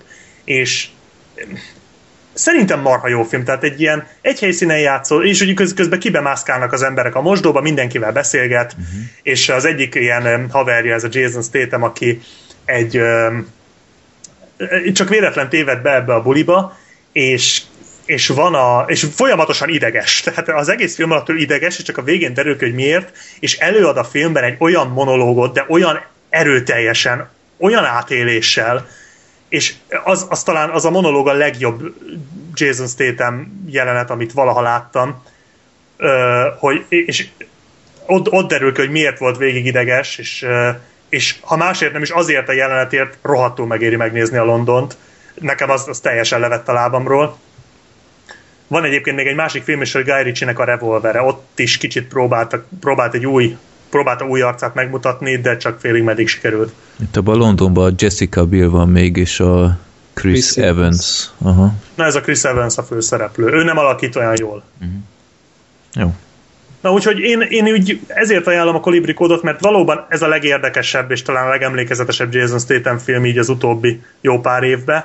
De egyébként például Sorternek nem tetszett, tehát sokaknak nem tetszik. Uh-huh. Nekem valahogy így bejött. Tehát ha így el tud kapni a hangulat, akkor szerintem egy megnézés mindenképpen megér. Jó. Ahhoz képest, hogy nem akartam sokat beszélni róla, sikerült. Hát semmi gond, hát időnk van. Um, következő film az bármennyire is sokkolni fog benneteket, de tőlem jött. Mert gondolom, kevesen gondoltátok volna, hogy a 2011-es Conan a Barbárt én fogom bemutatni, és bevallom, két hete én se gondoltam volna, de múlt héten múlt héten igen, a német tévé leadta. Igaz, hogy utólag kiderült, hogy egy-két percet vágtak rajta, de igazából még így is egész tűrhető, vagy nézhető volt. Úgy gondoltam, hogy mi a fene, úgyse tudtam aludni, megnéztem. És azt kell mondjam, hogy a fene egye meg, szerintem egész nézhető film volt. Tehát Hát, hozzá kell tenni, hogy így az eredeti conan én nem tudom, 20 éve láttam kb. utoljára, úgyhogy nem, nem nagyon vagyok képben. Annyit tudok a Conanről, amit nemrég a tavaly a Svarci önéletrajzban olvastam. Úgyhogy viszonyítási alapom nincs, nem is tudtam pótolni ez idő alatt, úgyhogy ezt bocsássatok meg nekem ez ügyben, de nem tudom, nekem a Conan a Barbár a 2011-es kifejezetten tetszett. Tehát így, így maga szintjén szerintem tök szórakoztató volt.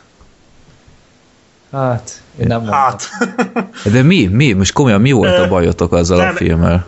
Olyan halálgagyi volt. De mi volt Nem, benne Gagyi?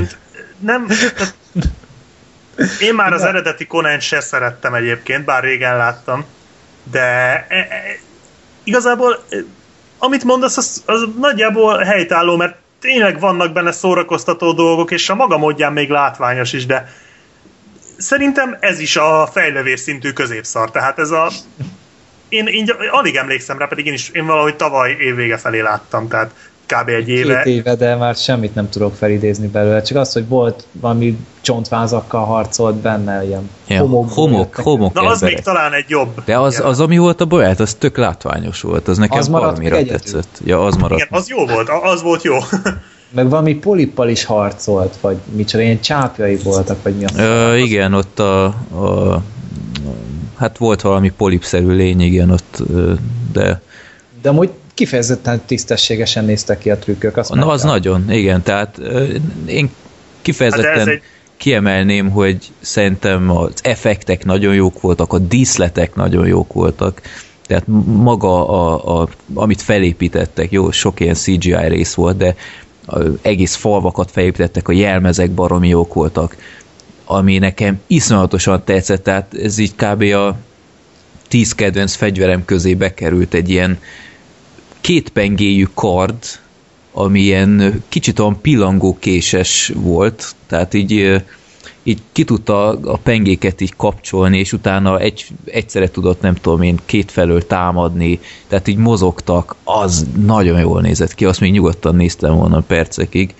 A kezdés nekem baromira tetszett, amikor a Ron Perlman még benne volt, és így láttuk. Csata jelenet? Hát nem csak a csata jelent, úgy az egész szerintem tök jó fel volt építve, hogy, hogy volt az a próba, hogy a gyerekeknek így át kell jutniuk az erdőn, és aki nem tudom, elsőre visszatér, az nem tudom, elmehet velük a csatába, vagy nem tudom már pontosan, és akkor ö, ilyen igazi ilyen rajtaütés van, és utána így mindenki elmenekül kivéve a Conant, és, és ahogy így, ez megvolt így a feelingje az egésznek, tényleg ilyen kicsit olyan barbár tábor volt, és Ron Perlman baromira jó volt ilyen apa szereplőként, és, és nekem tetszett, nekem kifejezetten tetszett. Voltak gyengébb részek, például így nem nagyon értettem, így a végén kicsit így érvényét veszítette ez az egész barbár dolog, mert, mert az elején tényleg így ilyen barbár közösségben élt, de utána így ahogy elment ilyen bosszú hadjáratra, hogy ö, megölje azt, aki az apját, és az gyakorlatilag mindenkit megölte. Onnantól kezdve így a barbár ényéből így nem nagyon láttunk semmit, hanem egy- egyszerű ilyen, nem tudom, akárki volt, ilyen katona. És a végén így már kicsit ilyen elcsépelt dolog már szerintem így az Indiana Jones óta nem tudom hány ezerszer láttuk a összeomló ilyen ö, alagútrendszert, meg én nem tudom micsoda az. Hát az, az szörnyű volt szerintem. Az már, az már kicsit így, ö, jó, oké, már tízezerszer láttam ilyet, nem tudom, már, már nem ragaszkodom hozzá. Ö, Még el sem mondtam, miről szól a történet. Minden esetre Conan kisgyerekként boldogan élt a Ron Perlmannel, aztán rajta ütöttek a gonosz, nem tudom, hadvezérek, aki valami mágikus maszkot akart újra összeállítani, ami így a nem tudom, milyen szupererőt ad neki, amivel legyőzhetetlen, stb. bla bla bla. És ja, aztán még valami nővel is összekerül, akinek a vére kell. Minden esetre tök mindegy a sztori. Szerintem szórakoztató film volt. Nem olyan, amit megvennék DVD-n, de egyszeri megnézésre a rohadt életben nekem tetszett ez a film, és, és teljesen le voltam döbbenve. Még a főgonosz és annak a lányát emelném még ki, akik szerintem kifejezetten jók voltak még. A lánynak voltak ilyen, ilyen karmai, tehát ilyen felhúzható kis ilyen fém ujjak, amivel ilyen fel tudott vagdosni mindenkit, az is marha jól nézett ki. Egyébként ugyanaz a csaj alakította, mint a terror bolygóban a, a gépfegyver lábút, na most ö, Rose McOwen. Megovan. Igen. Ő is szerintem egész jó volt, egy nagyon fura frizurája volt, tehát ö, nem volt túl előnyös. Minden esetre nekem tetszett. Így Jason Momoa, hát jó, nem egy színész óriás, de erre a szerepre is szerintem megfelelt. A homok Amúgy melyik lehetett hamarabb a kádrógó, vagy ez? Hogy melyik miatt kapta meg melyiket, mert biztos, hogy Szerintem a trónok harca előbb volt, igen. Ez 2010-ben kezdődött, Ja. vagy, ha jól emlékszem. meg gondolom onnan válogatták be ide. Hát nyilván. Persze, hát azért szerepeltetik. Nyilván. Hát ő lesz a következő Vin Diesel szerintem, aztán ő is eltűnik így a homályban pár év múlva.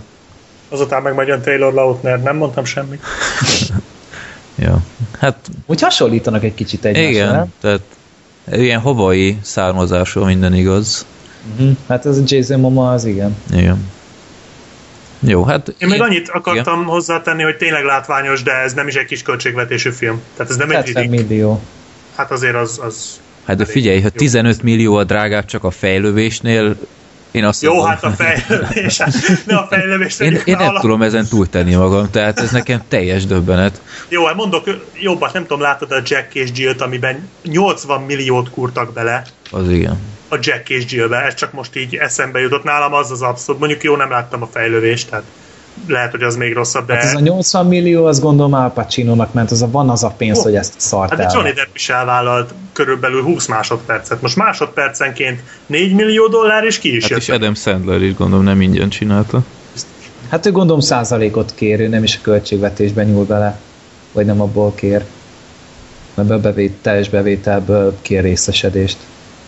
Hát ezek, ezeket nem tudom mennyire van benne ezekbe a filmekbe, az ilyen nagy fiúk, meg Jack és Jill, meg az ilyen posványokba. Hát ott gondolom, De- a, de ezek eléggé- biztos, hogy azt ő akarta összehozatni. Biztos. Hála jó Isten. Az volt a leg, legnézettebb, vagy mi az legnagyobb bevételű filmje, jó, hogy folytatást akart neki. Ja. Hát főleg, hogy megbukott a, azzal a másik tirpáksággal, ami tavaly volt.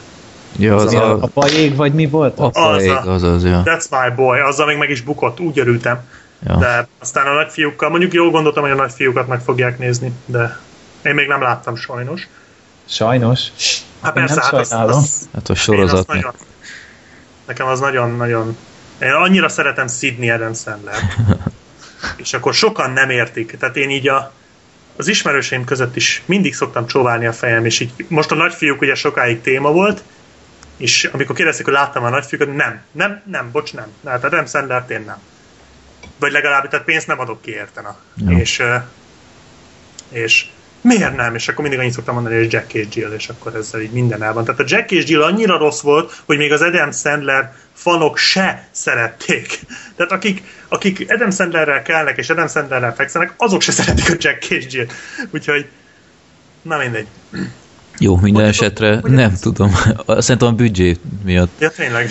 Úgyhogy hát így a Conan a Barbár 70 milliós büdzséjét hát Szóval nem tudta abból ez a visszahozni. látványvilág, ez, ez teljesen korrekt, de nagyon csúfosat bukott. Igen, 21 milliót szerzett. Na annyira azért nem volt rossz, tehát ezt Igen. ekkora bukást szerintem nem érdemelt, tehát tényleg elég tisztességesnek hatott azért a, a Conanhez képest, tehát ebben a sztoriban valójában ennyi van, csak ez nem sok szerintem.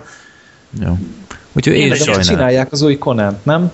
Svarcival. Hát Schwarzival, de hát az ettől független, tehát az a régi után Hát ez egy reboot játszani. volt igazából, Igen. vagy egy ilyen eredet történet, nem? Ja, hát reboot inkább, Mm. ha minden igaz. Jó, én igazából azt mondom, hogy szerintem tegyetek egy próbát a filmmel, ha ilyen agy nélküli kikapcsolódásra vágytok, arra szerintem És tökéletes. kardozós filmet De akartak. tényleg, tehát az a általad említett homokemberes rész is szerintem baromi látványos volt. Tehát úgy kell elképzelni, hogy így egy kis varázslattal így ilyen, ilyen a homokból ilyen homok harcosok röpködnek ki, és így újra hát gyakorlatilag mind az a Sand Sharks nevű szarság, hogy így a, a nem tudom, láttátok-e azt a trailert, ilyen Asylum, film, hogy így homokból kiugrik a cápa, aztán megint elmerül a homokban, így gyakorlatilag ugyanaz, csak itt végig homokból vannak a harcosok, és nagyon jól nézett ki. Az effektek nekem kifejezetten tetszettek, úgyhogy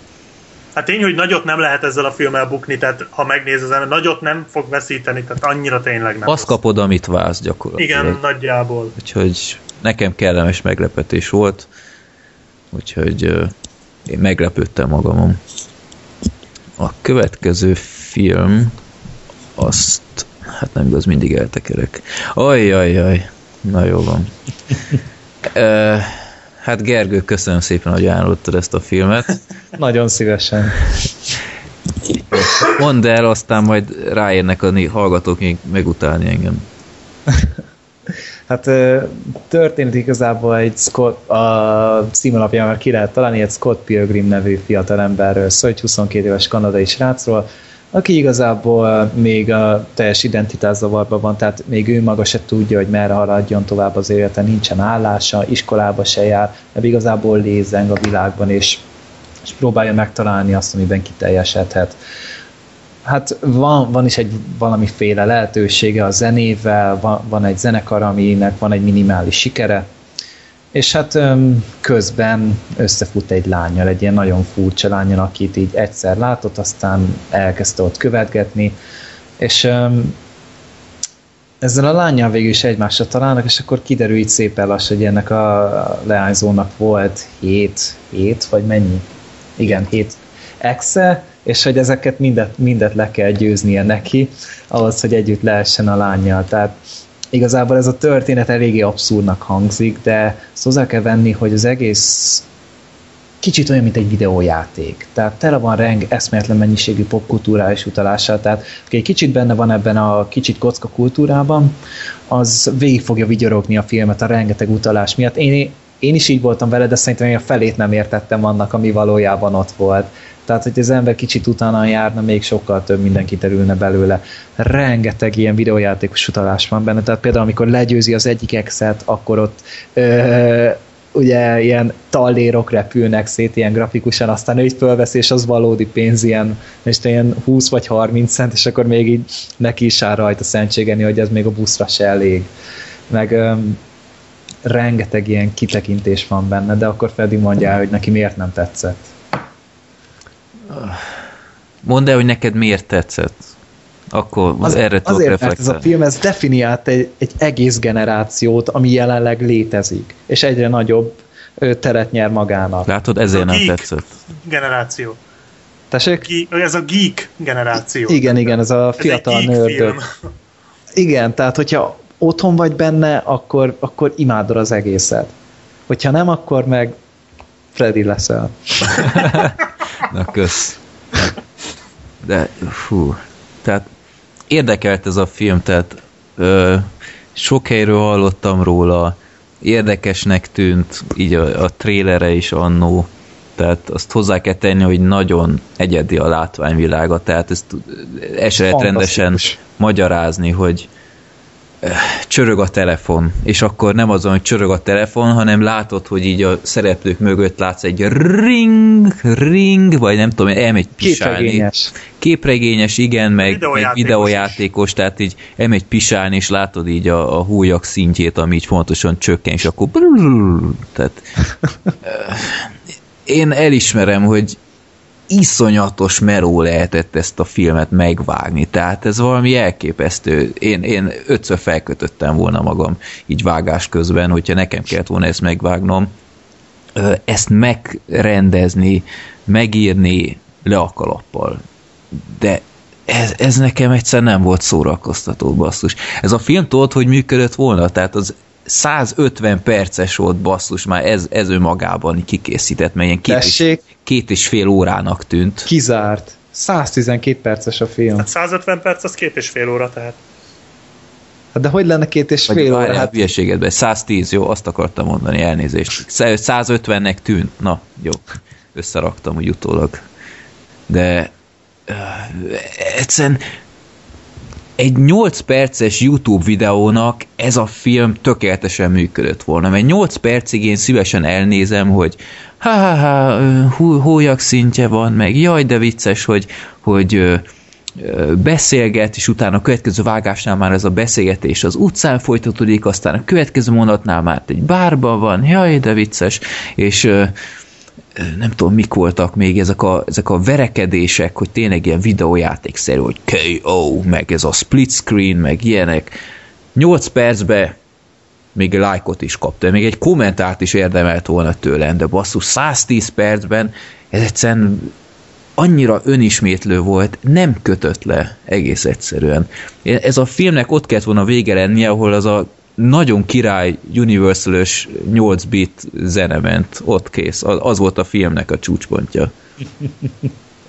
Pedig az, e, ugye ez, ez az egyik legnagyobb szépség, hogy olyan eszméletlen mennyiségű kreativitás volt a filmben, és szinte elmosta a videójátékok, a képregények és a film közötti határokat.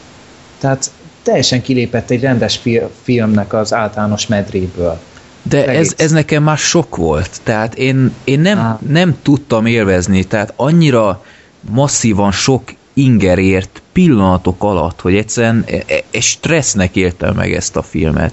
Tehát nem tudtam ott ülni és élvezni, mert egyszerűen zavart a tempója. Ugyanaz basszus, ha már szóba került a YouTube, mint ezek a ezer vágás per másodperces videókészítők, mint Ray William Johnson, meg stb. Gyakorlatilag ugyanez megfilmesítve. És én ezt egyszerűen nem bírom hosszú távon nézni. Ez egyszerűen nem nekem való. Én tökéletesen elfogadom, ha neked tetszett, popkultúra ide vagy oda, ez a tálalás szerintem nagyon rétegfüggő.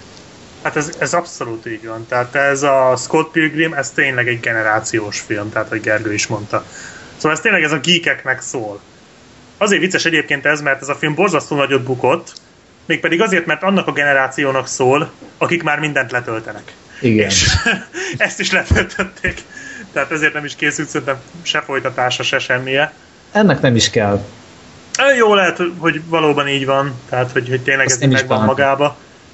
Én nekem egy más dolog bökte a csőremet a Scott Pilgrimmel kapcsolatban, amit még nem mondtatok, és az Scott Pilgrim. Igen. Tehát ez a gyerek szörnyű. Ez a Michael Szera. Szena. Szera. Szörnyű. Szera, bocsánat. Nem tudom, egy, egy, ez a gyerek már a Superbadbe is idegesített. Tehát már mondjuk én a Superbadet nem szeretem mert ott mindenki jó. idegesített, kivéve a két zsarut. Meg, de meg a ez... McLavin-t, én csak őt szerettem. Én őt sem szerettem. Engem abban a filmben mindenki idegesített, de jó, jó, hát ez is szubjektív dolog. De ez a Michael Cera, ez mindenkit überelt. Ott is, itt meg, tehát megtenni ezt a gyereket főszereplőnek egy katasztrofálisan nagy hiba volt. Azzal egyetértek, hogy ez a film zseniális, már mint a Gergővel, tehát, tehát ez úgy, ahogy van, ez annyira kreatív, annyira ingerekben gazdag, és tényleg ez, ez az a fajta film, ami minden fronton támad, tehát tényleg mindenedet egyszerre. Füledet, szemedet, de még az orrodat is, tehát mindent. De és, és ez nálatok végig szórakoztató, most komolyan? Nem egyébként, tehát tényleg nagyon durva, tehát ez egy olyan szintű koncentrált tömör. adag, nagyon tömör. Tehát abban egyetértek, hogy hosszú, mert az utolsó kb. 20 percet úgy, hogy le lehetett volna csípni, vagy nem is az utolsó 20 percet, hogy ki lehetett volna 20 percet, 20-30-at vágni simán belőle, de, de szerintem még így is nagyon jó a film. Az az egyetlen baj vele, hogy ez a főszereplő, ez egész egyszerűen nem működik. Tehát idegesítő, Igen. irritáló, nem tudok szimpatizálni vele, nem tudok szurkolni neki, nem érdekel, hogy mi van vele. És oké, okay, Mary Elizabeth Winstead egy aranyos lány és szép, de nehezen hiszem el, hogy érte érdemes hét exet levelni. Tehát és hogy miért tudom. egyáltalán, ez se volt nekem világos, mert Hát igen, az is olyan hát fájt, Ez egy aféle szimbólum volt a filmben amúgy. Tehát az, hogy ezért bárki összejön egy lányjal, akkor azért eszébe jut, hogy voltak exei, és hogy az a baj velünk, srácok, hogy mi nagyon túl dimenzionáljuk ezeket az egész exes dolgot, tehát túl sokat tulajdonítunk neki. De én sose, túl nagy jelentőség. Nekem ez sose játszott nagy szerep, én nem akarok erről Neked tudni, és nem, kész. De nagy átlagban nézzük. Bennünk férfiakban mindig ott van ez a versenyszellem, és mindenképpen le kell őket nyomnunk, hogy jobb, jobbnak lásson a barátnőnk náluk. És éppen ezért verekszem velük? Hát ez, ez most az, ezt a Scott hát Pilgrim játszotta egy... le így. Tehát alapvetően nem így játszottak le ezek a konfliktusok szerintem, hanem ez a Scott Pilgrim a videójátékokon nőtt fel, tehát az ő gondolkodásmódja erre korlátozódik le. Ezért voltak ezek a, ezek a nagyon kisarkított, nagyon kikerekített képregényes vagy videójátékos Szerintem... harcok. Rohadtó túlzások voltak, de rohadt látványosak voltak. Szerintem meg ez nem egy belső világ. Tehát ez egy másik világ. Tudod miért? A vége miatt. Amikor az viszont zseniális a végén, az a, nem akarom leszpoilerezni, az ja, a bizonyos egy... utolsó ex. Az zseniális. Az az ötlet szerintem. Ja, és igen. amiatt szerintem nem belső világ, mert egy ember ilyet nem fog saját magának be mesélni. Ezt nem. A többit elfogadom, de ezt nem fogja. Szerintem. Bár lehet, hogy tévedek, de mondjuk régen Nem, én csak a konfliktus rendezést mondom, hogy a belső. A ja. többi az, az valószínűleg megtörtént. Uh-huh. Csak ma, maguk a harcok, meg amikor például volt ez a a, a, ve, a Vega csávóval. Az zseniális a, volt. A harc, az, az ugye egy, egy az egyben egy gitárhíró az egész, egy omázs neki, meg a, hogy ve, vegánnak hívták a csávót, szerint az egyértelmű utalás volt, meg fő, be volt lőve a haja, meg ilyen, ilyen furcsa fények voltak körülötte, az egyértelmű Dragon Ball utalás volt. Hát meg a Vega Commando, azok mindent vittek. Amikor bejött a Vega Commando, szétlőtték a gyereket és elmentek. Hát meg, tehát ott, ott megállítottam a filmet, visszapörgetem, hogy mi a fene volt ez most? nem tudtam földolgozni, nem volt időm földolgozni, és annyira vicces volt, hogy az, az félelmetes. Tehát amúgy tényleg megértem, hogyha nem tetszik, de hogyha az ember vevő az ilyenre, hát az egyszerűen, ez egyszerűen maga alá csinál a gyönyörtől. De egyébként én egyszer... imádom az ilyen jellegű popkulturális dolgokat. Most a, a múlt adásban szóval került a Shopstop. Érted? Tele van ilyennel. És, és értettem, imádtam. Itt is értettem sokat, de egyszer nem kötött le. Tehát egyszer nem rögtem az egész film alatt. Egyszer nem. És Pedig marha vicces de, de, de, totál rejtély, hogy ez a film miért ilyen kultfilm, vagy én nem tudom, sokan annak Hát ezért, mondják. tehát ezért a generációs uh, hát én nem tudom. Mondjam, hatása miatt. Jó, egyszer meg, meg lehetett nézni, nem haltam bele, de, de nem élveztem. Tehát ott úgy álltunk fel így Freddy néve, hogy hát ez egy jó nagy baromság volt. És gyakorlatilag így a, a film zenéje baromi jó volt, azt, azt el kell ismerni. Fantasztikus zenéje volt neki. Nagyon jó zenéje van, és ahogy már az előbb a tetovált nőnél így kifejezetten azt kell mondjam, hogy ennek a csajnak tök jól állt a festett haj, tehát egy ándal más festett haja volt mm-hmm. mindenféle színben, mm-hmm. és kifejezetten jól állt neki, tehát teljesen furcsa volt számomra, mert nem rajongom ezért sem, de stílusos volt, úgyhogy meg, meg az a karakter így jóval érdekesebb is volt valahogy a, a Scott Pilgrimnél, az a csáva, hogy Black Sheep is mondta, egyszer nem érdekelt, idegesített.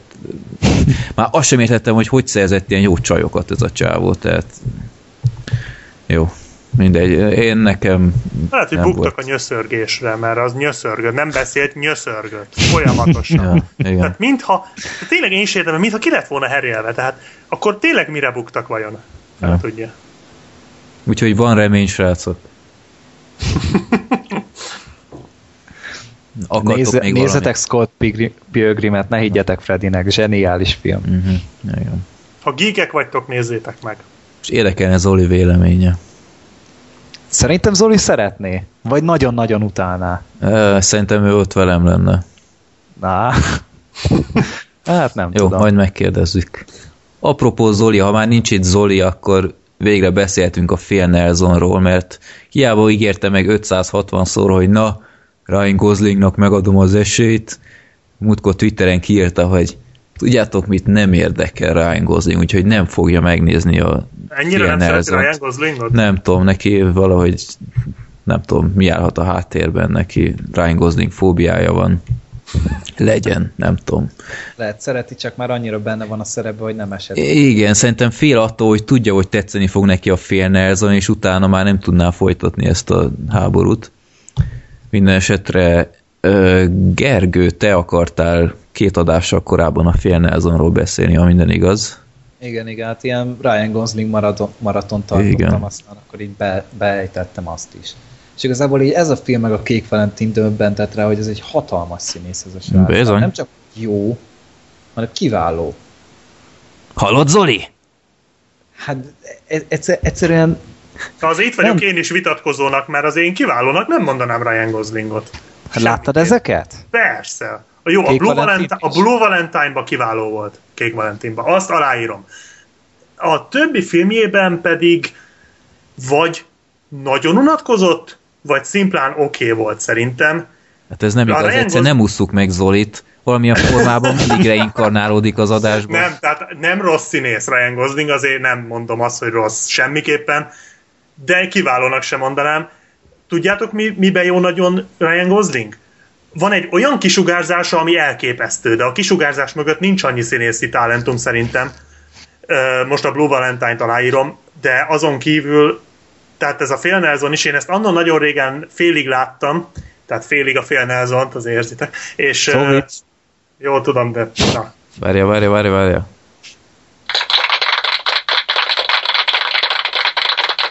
Folytathatod. Köszönöm, köszönöm. Nekem annól azt mondták, hogy a béna, rossz, a béna vicc is jobb, mint a semmilyen. De lehet, hogy ez nem így van. Na mindegy. És a Phil Nelson-t annó régen félig láttam, de nem tetszett, most újra néztem, ami azt illeti éppen ma, és nem rossz film ez se, nem tudom régen miért nem tetszett, lehet, hogy csak nem voltam abban a hangulatban, de Ryan Gosling itt is csak a kisugárzásával játszik, semmi mással. És megrökönyödve láttam, hogy ezért Oscarra jelölték. Ezért. Tehát nem tudom. Én szerintem abszolút nem, de akkor majd én itt leszek ellenpólusnak. De nem akartam nagyon közbevágni, úgyhogy folytasd nyugodtan. Hát egyszer, az, az, hogy csak egy oké okay színész, tehát egyszerűen annyira ott volt az egész karakter, tehát nem csak, hogy, hogy eljátszott, hanem életre keltett az, az egész karakter, tehát egyszerűen szerintem fenomenális volt amúgy. Én megértem az Oscar jelölését, de akkor mondjuk el inkább a történetét. Tehát ez Ryan Gosling egy ilyen nagyon kis nyúlga középiskolai tanárt alakít, akinek hát van, van egy enyhe drog, drog problémája, tehát úgy kell elképzelni az egészet, hogy suli WC-ben lövi be magát, és a földön fetren kb. annyira be van állva hapsi, és hát van, van egy diákja, egy leányzó, akit nem tudom, hogy hívnak, mindegy, az nem is fontos, és az elkezd egy ilyen normálisabb kapcsolatot kialakítani, hát nem arra kell gondolni, hogy elkezdenek kavarni, meg ilyesmi, hanem inkább egy ilyen, ilyen apa figurát, vagy, vagy megtalált benne valami olyasmit, akire fel tud nézni a lány.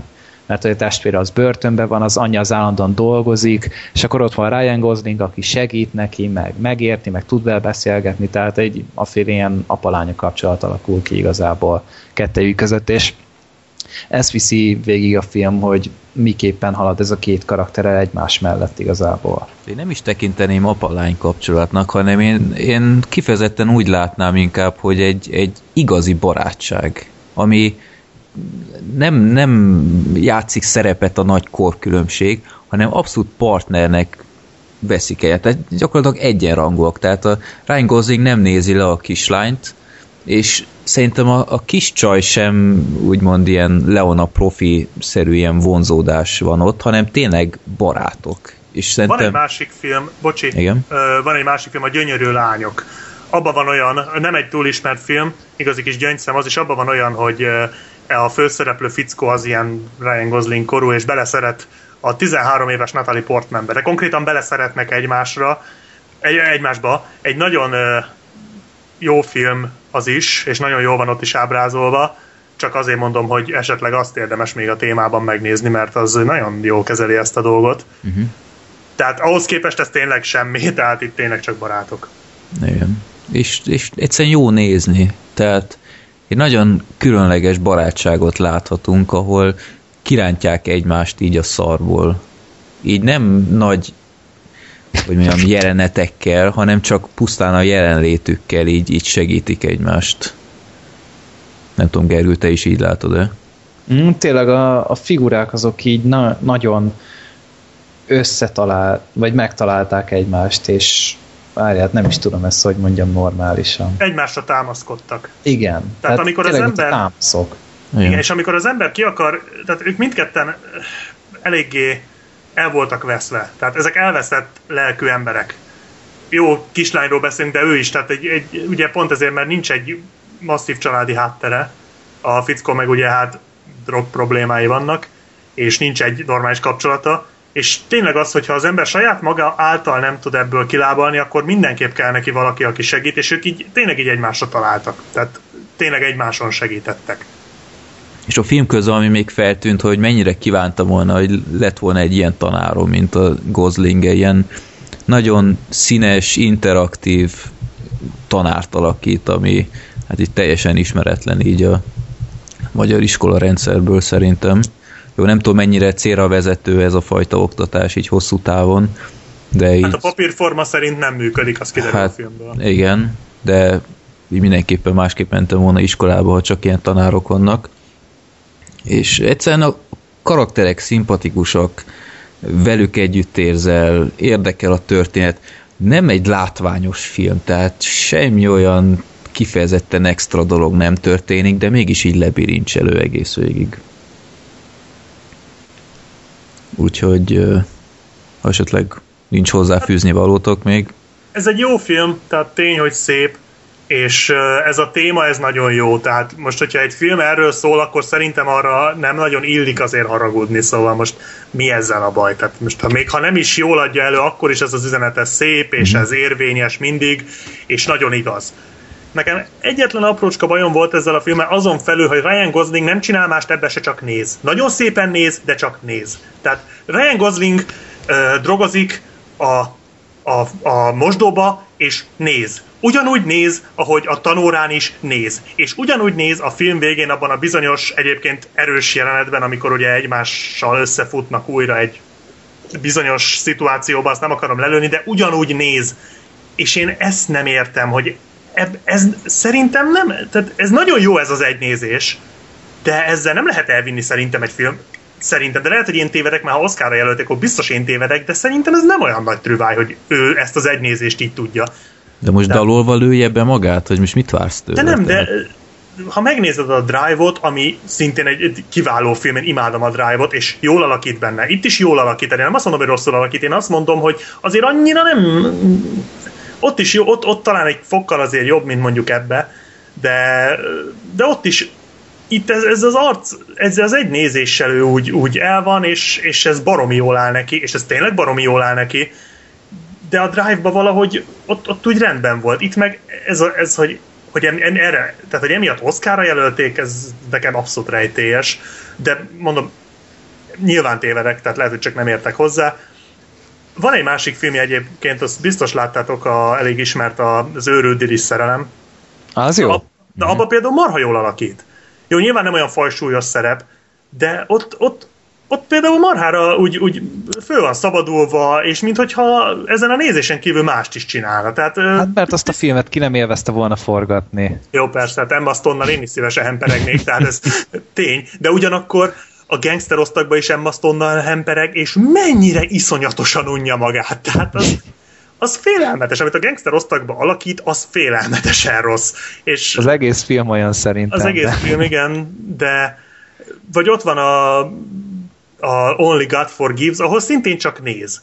És ott se értem, hogy mit néz annyira. Tehát De ő Black valamit Sheep. lát, amit... Tehát az, az a szerepe, tehát nem azért csinálja ezt, mert ő nem tud más, hanem mert azt mondta a Refn, hogy csináld ezt, és az egész filmet gyakorlatilag mindenki csak néz, tehát én ezt, ezt egyszer nem tudom elhinni, hogy miért kritizálják Goslingot, vagy akárkit abban a filmben azért, hogy, hogy csak néz, mert abban a filmben gyakorlatilag tényleg csak azt csinálja, kivéve egyszer, amikor ordibál. Ez, ez, ez, ezért refűnt okoljátok, ha már mindenképpen akarja. Tehát Gosling... Okolom én őt is, ne aggódj. Tehát, jó, mondjuk Gosling oda csak beugró volt, azt jó tudni. Lehet, hogy ő nem is annyira akart volna bár nyilván a Drive után szívesen dolgoztak újra együtt, de Nekem de amúgy ki ne akarna ilyen színész... filmekbe szerepelni, tehát nem kell neki amúgy izé, szövegkönyvet tanulnia, csak néznie, és ugyanúgy felveszi a fizetését. Most ez kinek nem jó? Jó, persze, ez neki biztos nagyon jó volt, de, de mondjuk a gangster osztagban meg szerintem nagyon nem akart szerepelni, vagy én nem tudom. Vagy ott van a, a Ú, de nagyon akartam mondani, és most elfelejtettem. Na mindegy. Volt még egy filmje, ahol megint csak nézett, de most nem ugrik be, hogy melyik. Na mindegy. Ö, tehát szerintem egyedül a, a Blue Valentine-ba alakított olyat, amiért tényleg egy Oscar kijárna. Ez a film, ez a, ebbe is jó, de... Na és azt akartam még mondani, visszatérve, hogy ö, nekem egy bajom volt ezzel a nem is bajom, csak ami miatt nem tudtam, hogy igazán átadni magam neki, hogy én ezt a sztorit már láttam az elveszett jelentésbe, ennél sokkal szebb, és sokkal jobb, és sokkal minőségi tálalásba. Ezzel se volt semmi baj csak itt ugyanaz a dolog volt átültetve egy ilyen tanárdiák ö, ilyen sztoriba, ettől függetlenül működik mindkettő, csak egyszerűen nekem az köszönt vissza, és az annyira magasra teszi a lécet, amit a félnázon nem tudok megugrani. Ettől függetlenül ez egy jó film, tehát maximálisan érdemes megnézni, és Ryan Gosling se rossz benne, abszolút jó, csak nálam ez az Oscar jelölés, ez kicsapta, tehát ez nem, nem, nem tudom, ez, szerintem ez nem ér Oscar jelölést semmiképpen. De hát különbözően látjuk ezek szerint. Túl a fenyvesent láttad Black Sheep? Nem, nem, de hallottam róla, és meg akarom nézni. Jó, akkor majd utána beszélünk újra Goslingról. Oké, okay, benne vagyok. Az Tehát tényleg filmje. érdekel, tényleg? Uha. Nálam az évfilmje, mindenki. Uha, akkor egy ilyen, akkor a, nálam magasan van a lész a rással, de majd meglátjuk. De hát jó, nyilván nem ugyanaz a tehát az is az, az, az egész más stílus. Csak, csak ne olvassál el semmit a filmek kapcsolatban, csak egyszerűen kapcsolt be és nézd meg, ne informálódj előtte, és egyszerűen le fog nyűgözni. Jó, mert nem is nagyon tudom, hogy miről szól. Tehát Jó, nem... helyes. Én is úgy ültem neki, és tényleg sokkal nagyobb élmény volt. Jó, megfogom mindenképpen, és akkor majd beszámolok róla. Csak ezen a héten megint kaptam két e-mailt ezzel kapcsolatban, hogy mennyire köszönik, hogy ennyire ajánlottam a túl a fenyvesent, úgyhogy nem tudom, kb. tíz ilyen köszönetnél tartok, sőt, még lehet, hogy többnél is, úgyhogy nagyon büszke vagyok erre, mert a film nagyon megérdemli. Úgyhogy akkor már csak két film maradt, az utolsó a népakarata. Most egy megint csak egy dokumentumfilmről beszélnék, mert sokszor megígértem, hogy fenegye meg több dokumentumfilmről kell beszélni, és néha napján be is tartom az ígéretemet. Hallotta már valaki közöltek a The Act of Killing című filmről? 2012-es film? Így van. Akkor nem. Nem. Egy, egy Dán dokumentumfilm, ugyanakkor semmi köze Dániához, hanem Indonéziában játszódik, ahol nevezetesen 1965-ben egy pucs történt, ahol a, a haderő vagy a, a hadsereg átvette az uralmat, és gyakorlatilag ilyen fél hivatalos vagy fél militarista szervezetek segítségével gyakorlatilag háborút kiáltott ki a kommunisták ellen. Ezt úgy kell elképzelni, hogy megbízták ezeket a, ezeket a félkatonai szervezeteket, hogy mindenki, aki kommunista, hallgassátok ki, és azt csináltok vele, amit akartok. Ezek köszönettel elfogadták ezt a megbízást, nyilván nem ingyen, és később jó pozíciókat is kaptak, mert elkezdtek tömegével mészárolni embereket, és azért mondtam, hogy embereket, és nem kommunistákat, mert gyakorlatilag mindenki, aki nekik nem volt szimpatikus, egyszerűen kihallgatták, mondhattak ők akármit, meghamisították a, a vallomást, és kommunistának állították be őket, és gyakorlatilag engedéllyel megölhették őket. Ennek köszönhetően több százezeres ilyen népírtás folyt 65-ben Indonéziában, és ahol izgalmas lesz az egész történet, mint ha ez nem lett volna épp elég izgalmas, vagy tragikus úgymond. Ezek az emberek a mai napig így ö, köztiszt hivatalokban, köztisztviselők, vagy ö, akár, nem tudom én, ö, tehát magas rangú beosztásuk van, vagy, vagy jó a hírnevük, és soha nem voltak dutyiban, élnek simán. Úgy, hogy megöltek akár ezer embert és tehát ez, ez európai szemmel totál felfoghatatlan. Tehát ez olyan, mint hogyha így a, a világháború után a náci nem tudom, SS akárkik bírós, bírók lettek volna, vagy ilyesmik, tehát abszurd a gondolat is. Ez a Dán filmes fogta a kis tábját, és kiment Indonéziából, felkeresett egy pár ilyen gyilkoló gangstert, akik már jó 70-80 évesek, és megkérte őket, hogy így ö, meséljék el ezeket a gyilkosságokat, és amitől még izgalmasabb lesz az egész film, hogy gyakorlatilag adott nekik felszerelést, és játszák utána ezeket a gyilkolás, gyilkolászásokat úgy, ahogy ők akarják. És tehát ezt úgy kell elképzelni, hogy tényleg itt sminkkel, nem szabta meg, hogy hogy csinálják, tehát lehet akár ilyen abszurd, víziós álom, füstel, stb. És néha éltek is ezzel a lehetőséggel, és hát szabad kezet adott nekik.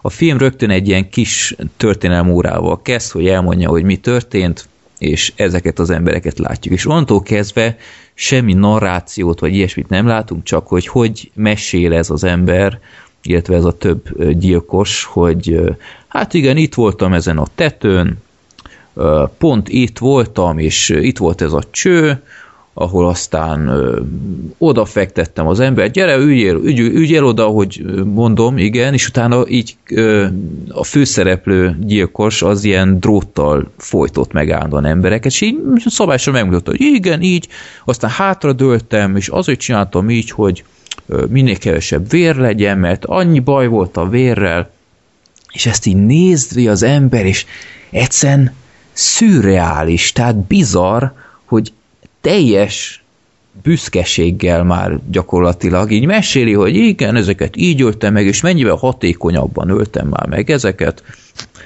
Öm, bevallják kamera előtt, hogy rendszeresen átvariálták a kihallgatásokat, a vallatásokat, hogy nem, nem érdekelte őket, etnikumokat gyilkoláztak, kínaiakat, vagy teljes nyugodtsága, tehát így, így félelmetes volt nézni, ahogy így mondták, hogy itt volt ez az asztal, az asztalláb alá fektettük a csókát, ráraktuk az egyik asztallábat a nyakára, és akkor mindannyian így ráültünk az asztalra, és akkor így beszélgettük, meg hogy megfojtottam, és utána elkezd táncolni a csávó. Tehát többenetes volt. És akkor ezeknek az embereknek így láthatjuk még a hétköznapjaikat, hogy az alelnök például kimegy ennek a félmilitarista szervezetnek így az gyűlésére, ahol többek között ilyeneket mondott, ki is írtam, hogy hát szükség van a gengszterekre, akik nem a kormánynak dolgoznak, meg néha, hogy megverjenek embereket. Ezt így tavaly.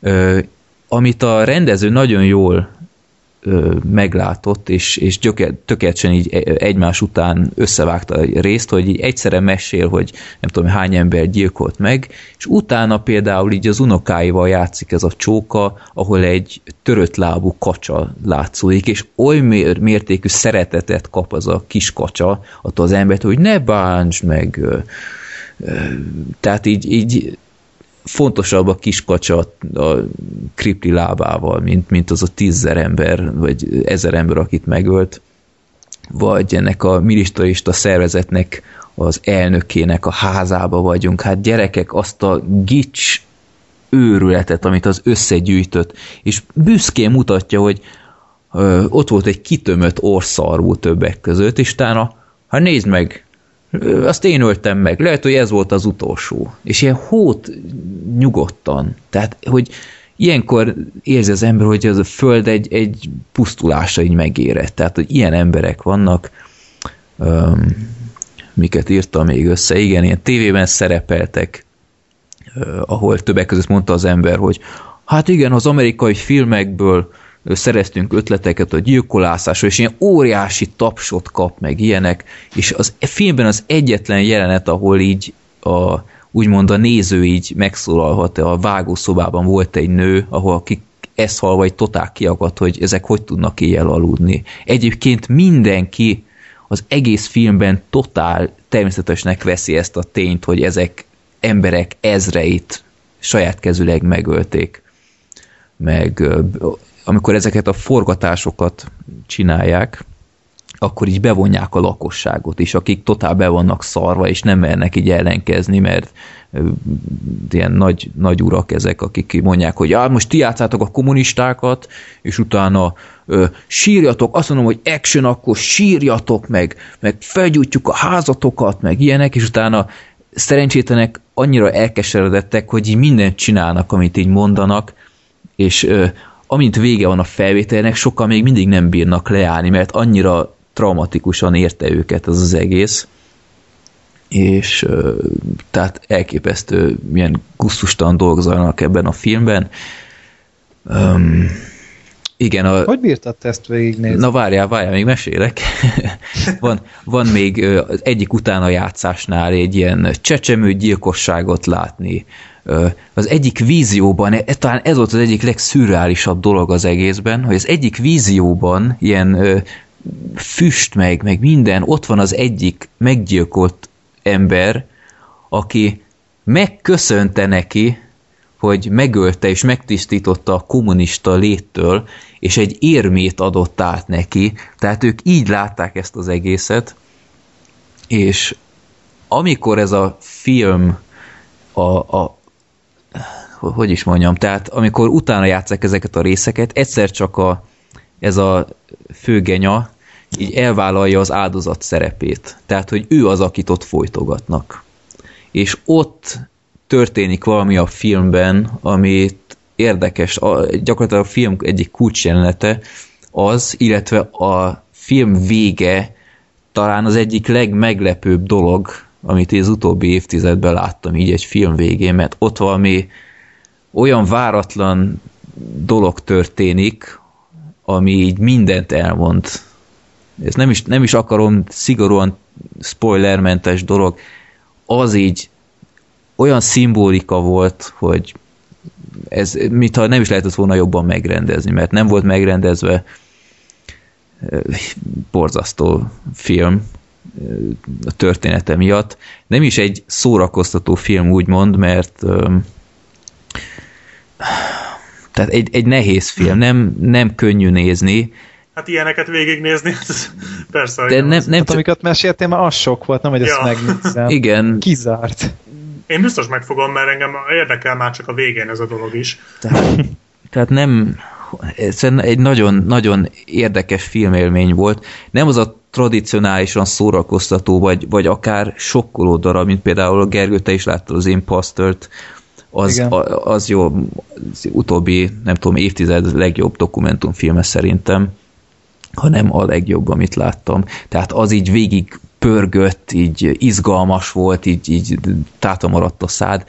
Ez nem egy olyan film, tehát ha nem tudod átélni azt a szürrealizmust és azt a borzongást, amit a, a főszereplő, vagy ez a főgonosz így, így sugál, kisugároz magából, meg az a többi szörnyeteg, akkor akár még mondom, egy kicsit unalmasnak is tűnhet a film. Két és fél órás verziót láttam, hogy minden igaz, van rövidebb is.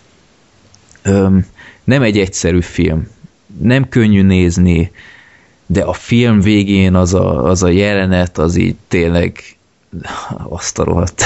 Tehát, ha akarjátok, elmondom nektek adás után, vagy nem tudom, Black Sheep-től látni akarod, én akkor nem, te én, ne. Én, én, én megnézem jó. ezt, jó. kíváncsi vagyok. Jó.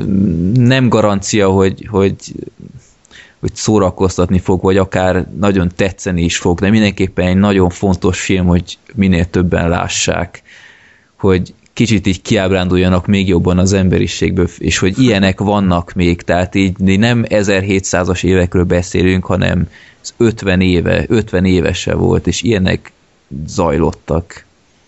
Úgyhogy érdekes, érdekes film volt. Amit egy kicsit sajnáltam a filmben, hogy uh, egyfelől ami pozitívum az, az negatívuma is, hogy hagyta csak, hogy a szereplők vigyék el az egész tehát nem volt semmi narráció, és ezt így kicsit sajnáltam, mert nem nagyon kerülte, nem nagyon tudott berángatni ebbe a 65-ös évbe, hogy mik zajlottak ott.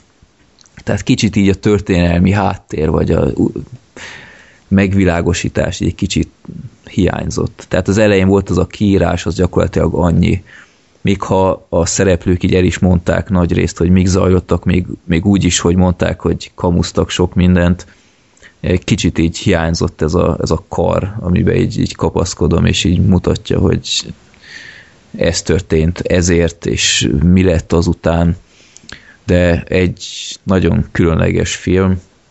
Ha minden igaz, a Werner Herzog ráadásul még a producere is volt, úgyhogy ő aztán a dokumentumfilmek egyik nagy neve. Ha megnézik az emberek, akkor kérek benneteket, hogy írjatok kommentárt, hogy hogy tetszett nektek ez a film. Nem vállalok érte garanciát, hogy mindenkinek tetszeni fog, mert néha tényleg nagyon szürreális, de kérek benneteket, hogy a végén azt a jelenetet ne spoilerezzétek el a kommentároknál, vagy, vagy csak így nagyon spoiler, spoiler, spoiler jelzéssel, mert nagyon váratlan. Úgyhogy ez volt az eheti dokumentumfilm, legközelebb valami mással fogok majd készülni. Nem tudom, akkor... Hát lehetőleg valami, valami kellemesebb, kellemesebb. Ha már ennél kellemesebbet találsz, akkor... Igen. Úgyhogy... De, de tényleg ez, de engem ez így megfogott, tehát így, ahogy elmondtad, ez, ez, ez érdekel. Főleg, hogy totál ismeretlen volt nekem az egész, tehát Indonéziáról őszintén szóval túl sokat nem tudok. Tehát ez Persze, nekem... meg hát megint igazolódott, amit nem tudom hány adással ezelőtt mondtam, hogy érdemes odafigyelni az észak-európaiakra. Igen. Norvég, Dán, Svéd, ezek nagyon tudnak. Igen. Mondtad, hogy Dán film. Igen. És én arra lennék igazából úgy kíváncsi, hogy hogy tudták ezeket az embereket meggyőzni arra, hogy ezt így felvállalják. Tehát mondtad, hogy, hogy ők képviselők, és, és mégis, tehát hogy ez... Mert ezek így, hogy, teljesen természetes. Tehát, ö, ja, tehát ők ezt úgy kezelik, mint hogy mit tudom, vett egy újságot és igen, elolvast. tehát Aha. olyan természetességgel mesélnek ezekről a dolgokról, mint hogyha azt mondja, hogy tegnap Az iskolában voltam. Tehát Aha. tényleg. Aha. És ö, meg is nézették az emberrel a filmet, és mondta, hogy igen, így zajlott.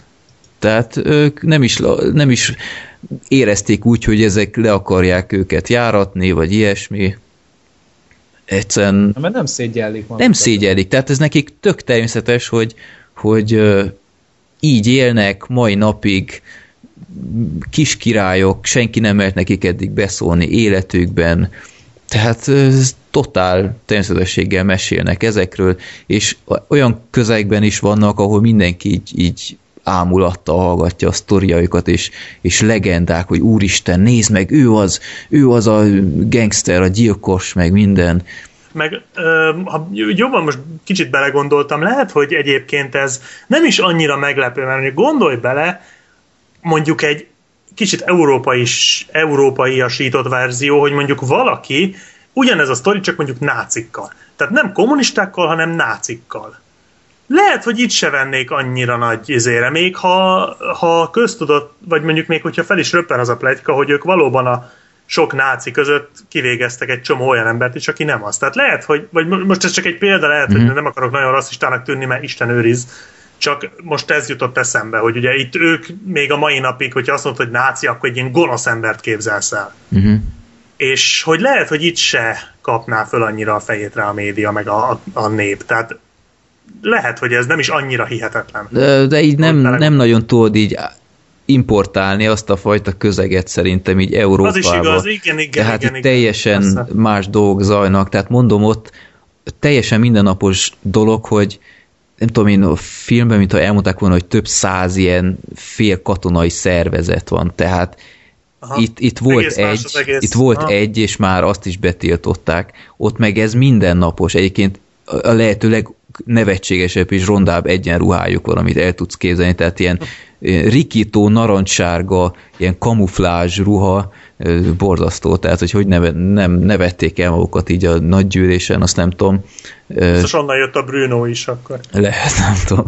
De szóval teljesen más világ. Nem, nem lehet megérteni. Éppen ezért kívántam volna, hogy a készítő egy kicsit így jobban beavat ebbe az egész közegbe, meg hogy, hogy milyen ott a gondolkodásmód, mert nem tudod európaiként azt feldolgozni, amit ott látsz.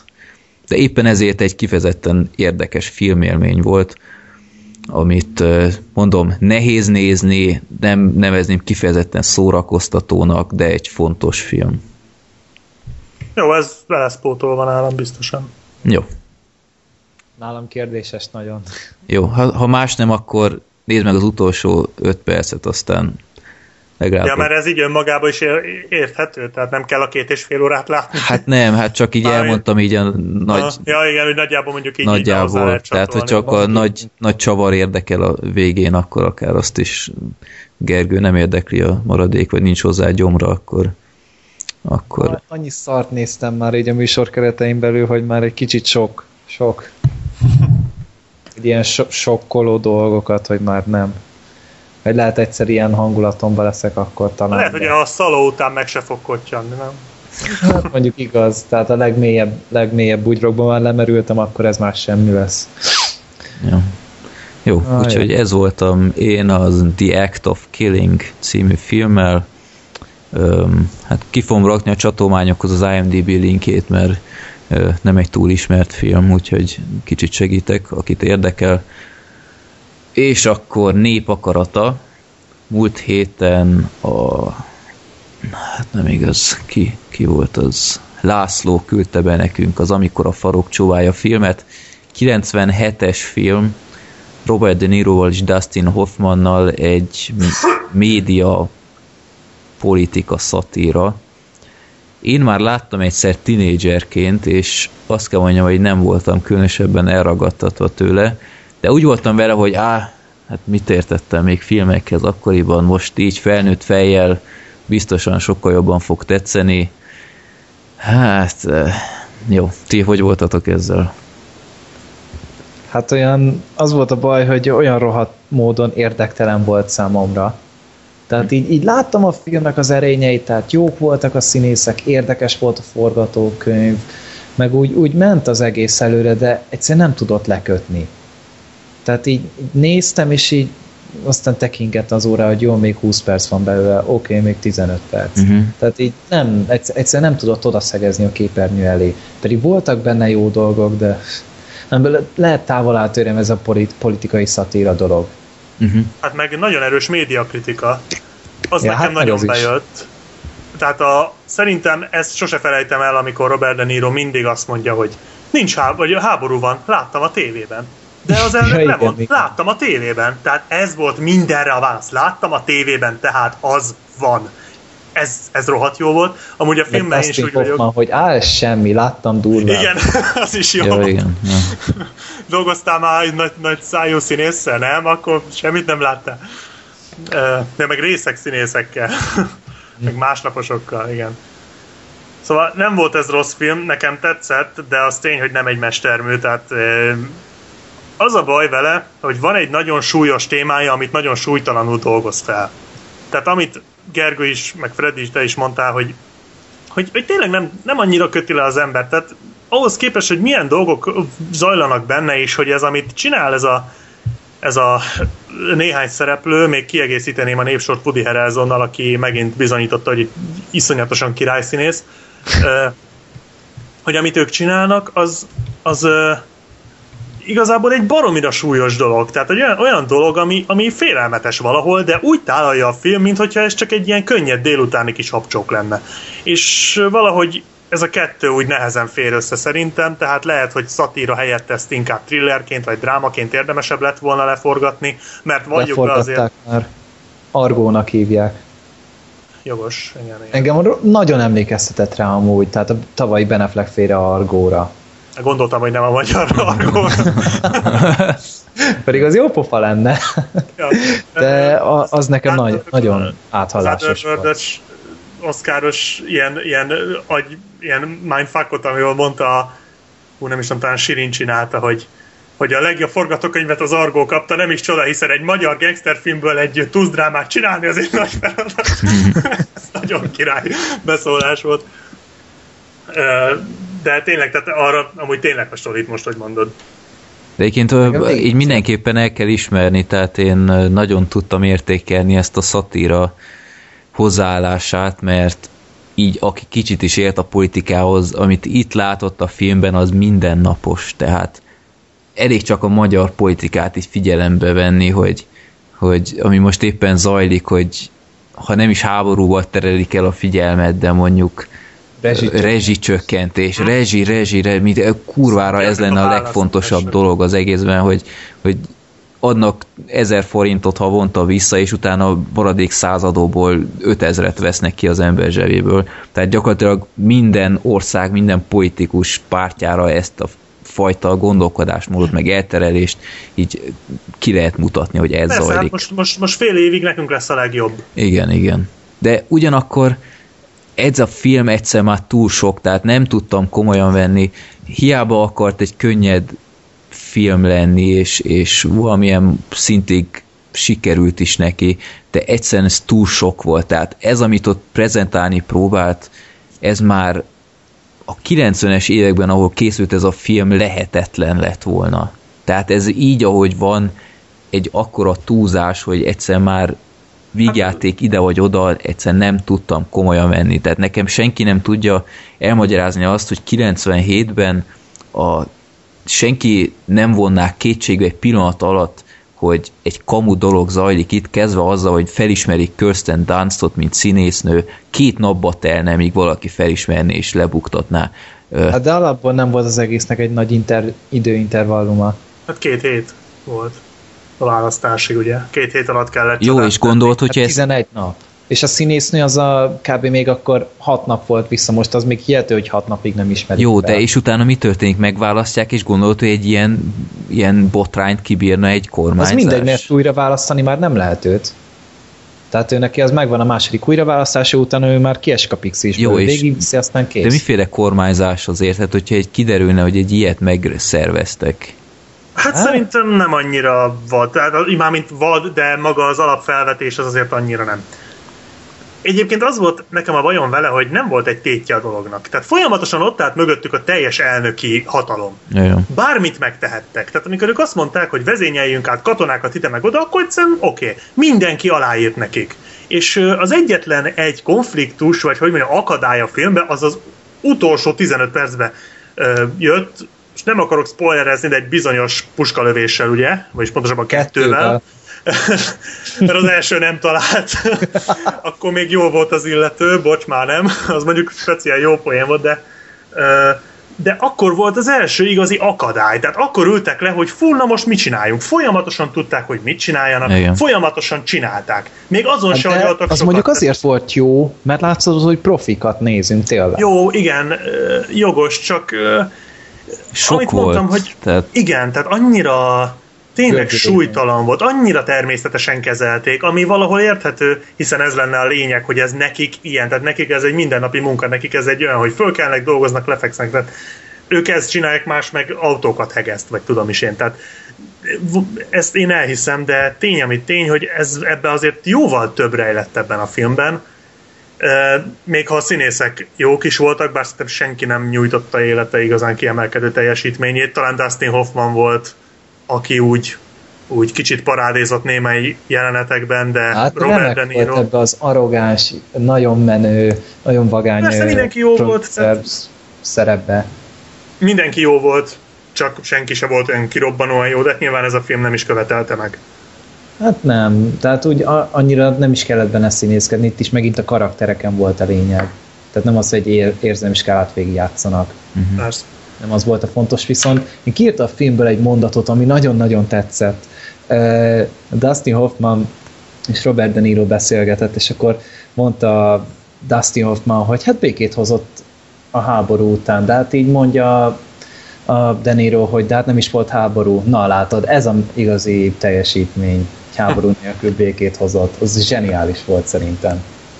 Meg hát valahol, valahol zseniális az a jelenet is, amikor be Photoshop, hát a, hogy mondják ezt, hogy pre-photoshopolják a, a csajhoz a macskát, és akkor adnak neki egy zacskó chipset, és akkor rohanjon át egy bombázott falon, de égjen a ház, de legyen inkább híd alatt, de essen az eső. Én nem tudom, 97-ben szerintetek ezt így meg lehetett csinálni? Tehát Hát ez nekem valahol... a hátteret, oda lehetett biztos. De én inkább a, a, a, zacskó, a zacskó chipset cseréljük ki mozgó macskára, és legyen meg a, a, a rétegek közti hatás így mozgás közben. Nekem ez valahol kicsit vad volt. Igen. De ott nézték a cica adatbázist, és keresgélték, hogy mi legyen, de az elnök fehér akkor- macskát. Igen, nagy baj van, az elnök fehér macskát akar. Fehér macskát? Hát milyen esztétikai bunkó ez? Hát fúj! Ja. az elnök, hát hogy képzeli? Szóval voltak benne jó jelenetek, meg jó poénok, meg hát Woody Harrelson, mondom, megint vitte a sót úgy, ahogy volt, olyan, amikor nem jelen is volt. sokat szerepelt. Nem egyébként. De tényleg kicsit olyan, olyan súlytalan volt az egész. Tehát ilyen elröppent vele ez a másfél óra, aztán így, így oké, okay, nem hagyott mély nyomot. De amúgy, mint önálló ötlet, szerintem, hogy frenetikus lett volna, hogyha ezt tényleg egy filmhez találják, de, de mint láttam, ez egy ezé, könyvadaptáció volt. Lehet, hogy amúgy a filmre vették ilyen komolytalanabbra kicsit az mm-hmm. egész hangvételt. Igen. Tehát azt mondjuk nem tudom, hogy milyen lehet a könyv, de mondjuk annyira nem is nyűgözött le a film, hogy én ezt el akarjam olvasni. Jó. Meg valószínűleg magyar kiadása nem is létezik. Hát, fene tudja. De annyira, én, én sem fogok most a könyvtárba rohanni, tehát vagy valamelyik könyvesboltba, úgyhogy. Tehát amúgy nem volt ez rossz, csak számomra rohadtul érdektelen volt. Hát meg Én ezer sebből vérzett szerintem a sztori, tehát én, én mindig valahol kicsit túl komolyan veszem az ilyen fajta filmeket, tehát én mindig így próbálok utána gondolkodni, hogy Mert mi volt szerinted, ami úgy nem stimmelt? hát figyelj, ez az egész történet, tehát ahogy mondtam, tehát az, hogy felismerik a színésznőt az egy dolog, de érted, abban a Albániában vannak követségek. Mondjuk egy orosz követség kb. fél nap alatt kiderítette volna ezt az egészet, és akkor a Jolly Joker lett volna nekik így kb. minden ellen, ami az USA, USA ellen fel lehet hozni. Tehát egy fél nap alatt ez az egész megbukott volna. Mai, mai jó, internet de... időben aztán pláne 90-es években két napot adok az egésznek. Ez még az 50-es években is kiderült volna. Tehát... Na jó, de ne felejtsük el, hogy ez egy szatíra. Én tehát, tudom. Hogy mondtad is, én... hogy túlzás. Tehát ez tény, hogy ezt így nem lehet megcsinálni, de ezért egy szatíra. Én értem, én ezt teljesen értem, de még a szatirához képest jó, szerintem ahhoz képest is kicsit túlzás volt, ezt aláírom. Kicsit túl sok volt, és ahhoz képest szerintem kicsit túl komoly is akart lenni így a idő elteltével, tehát nem egy komoly filmről van szó, én ezt sosem állítottam, de tudnia kellett volna a határait. De azért a vége kemény volt. Hát jó, az jó volt, de... Az utolsó jelenet. Igen, de nem tudom, valahogy így másodjára se teszett. Tehát én, én visszagondolva, vagy tínézserként ugyanazokat emeltem ki, hogy nem, ami nem tetszett, úgyhogy kicsit így visszaadta a hitet, hogy lehet, hogy akkor sem voltam túl hülye. Úgyhogy nem tudom. Kicsit jobban, jobb filmben reménykedtem. Jobb, többet kellett volna hozni ebből az egészből. Hát de hát amúgy nem, nem is olyan nagy kultfilm, tehát amíg így nem mondtad a nevét, én nem is tudtam róla, hogy ez egyáltalán létezik. De én állandóan hallom ezt a filmet, hogy úristen, hogy Sokan kultfilm, igen, és, és média történelem, meg, meg órákon ezt kell vetíteni, még ilyesmik, hát én nem tudom, tehát mondom, az alapötlet nagyon dicséretes, mert minden... Meg mondjuk az is jó volt, hogy ott a filmkészítés folyamatát mutogatták, tehát nekem az Argóba is azt tetszett a legjobban. Uh-huh amikor alkották meg a filmet, az, az, az nagyon tetszett, amikor így mindenki dobál brainstormingolnak, közben a zenél a háttérbe, a fazon írja a dalt hozzá, meg a dalok jó, igen, igen, igen, hozzá, jó. amiket ott így megírogattak, hogy így már éppen felénekelték, na jó, ez mehet a kukába, írja egy újat. Hát meg azt Most is jól mutatta, hogy milyen könnyen lehet hűíteni így a népet, tehát nem csak a ja, háború meg a miatt. A városba Igen, a, arra gondoltam, igen, tehát Azt milyen fel... könnyen lehet ilyen hype generálni, hogy, hogy bekajának mindent az emberek. De az olyan jó ötlet volt szerintem. Igen. Ez marha kreatív volt. Jó. Tehát hogy tényleg egy szimbólumot hoztak létre így a filmen belül, ami még szerintem itt, kül, itt a külvilágban is működne teljesen. Az a durva, hogy én ezeket a feldobott cipőket én rendszeresen láttam Berlinben, sőt még Budapestben is láttam volt, és, azóta megy a... És, és a komolyan így a filmben látva, így, így gondolkodtam, hogy a kettőnek van köze egymáshoz, mert, mert nem hiszem, hogy ez, ez olyan nagy trend volna így nem Európa is. szerte, úgyhogy lehet, de nem tudom, akinek van erről valami infója, azt küldje el, mert több helyen láttam, tehát még Budapesten belül is, még le is fotóztam egyszer, úgyhogy nem tudom, miért csinálják ezt az emberek, de érdekes. Biztos minden kuka betelt. Lehet, nem tudom. Inkább dobjuk a fára. Jó. Hát nem is a fára, hanem így a, a villany drótokra. Villany, na, hogy hívják? Nem tudok magyarul. Jó, fél tíz van. Ja, olyasmi, igen, arra is. Jó, hát akkor ez volt az, amikor a farok csóvája, akkor jövő héten most újra megnézem, mit húz, mit húztam. A csodás álmok jönnek Robin williams -szel. Ez a csodás álmok jönnek így fél tízkor már nagyon aktuális. Jó, ez az igazi Black sheep volt. ja. Na várj, erre újra kapsz egy tapsot. Az a hogy ezt Mindig nem lehet kikapcsolni. ja. um, na, hát akkor ez volt a 36. adás. Nem emlékeztetek, nem emlékeztettetek engem. Jó. Még nincs vége. Még nincs vége, igen, mert kaptunk egy outro-t, kérem szépen, most meg kell néznem pontosan kiküldte be.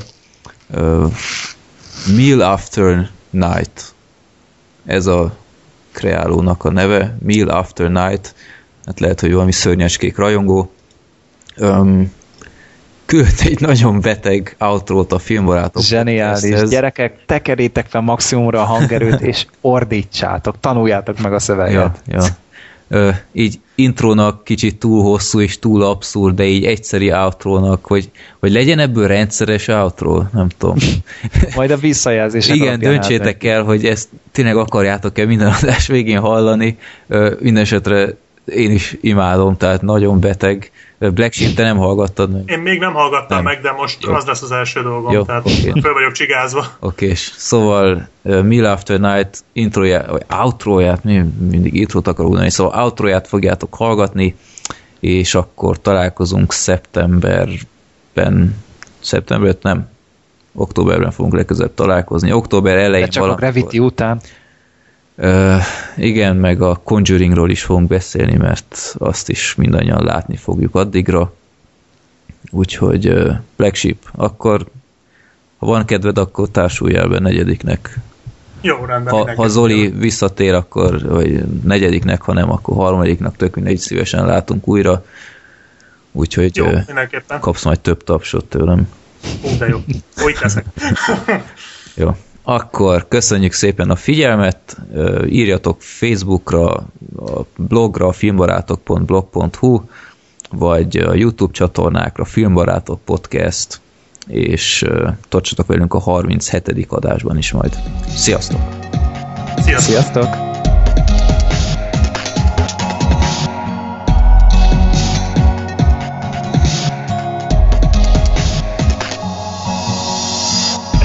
robban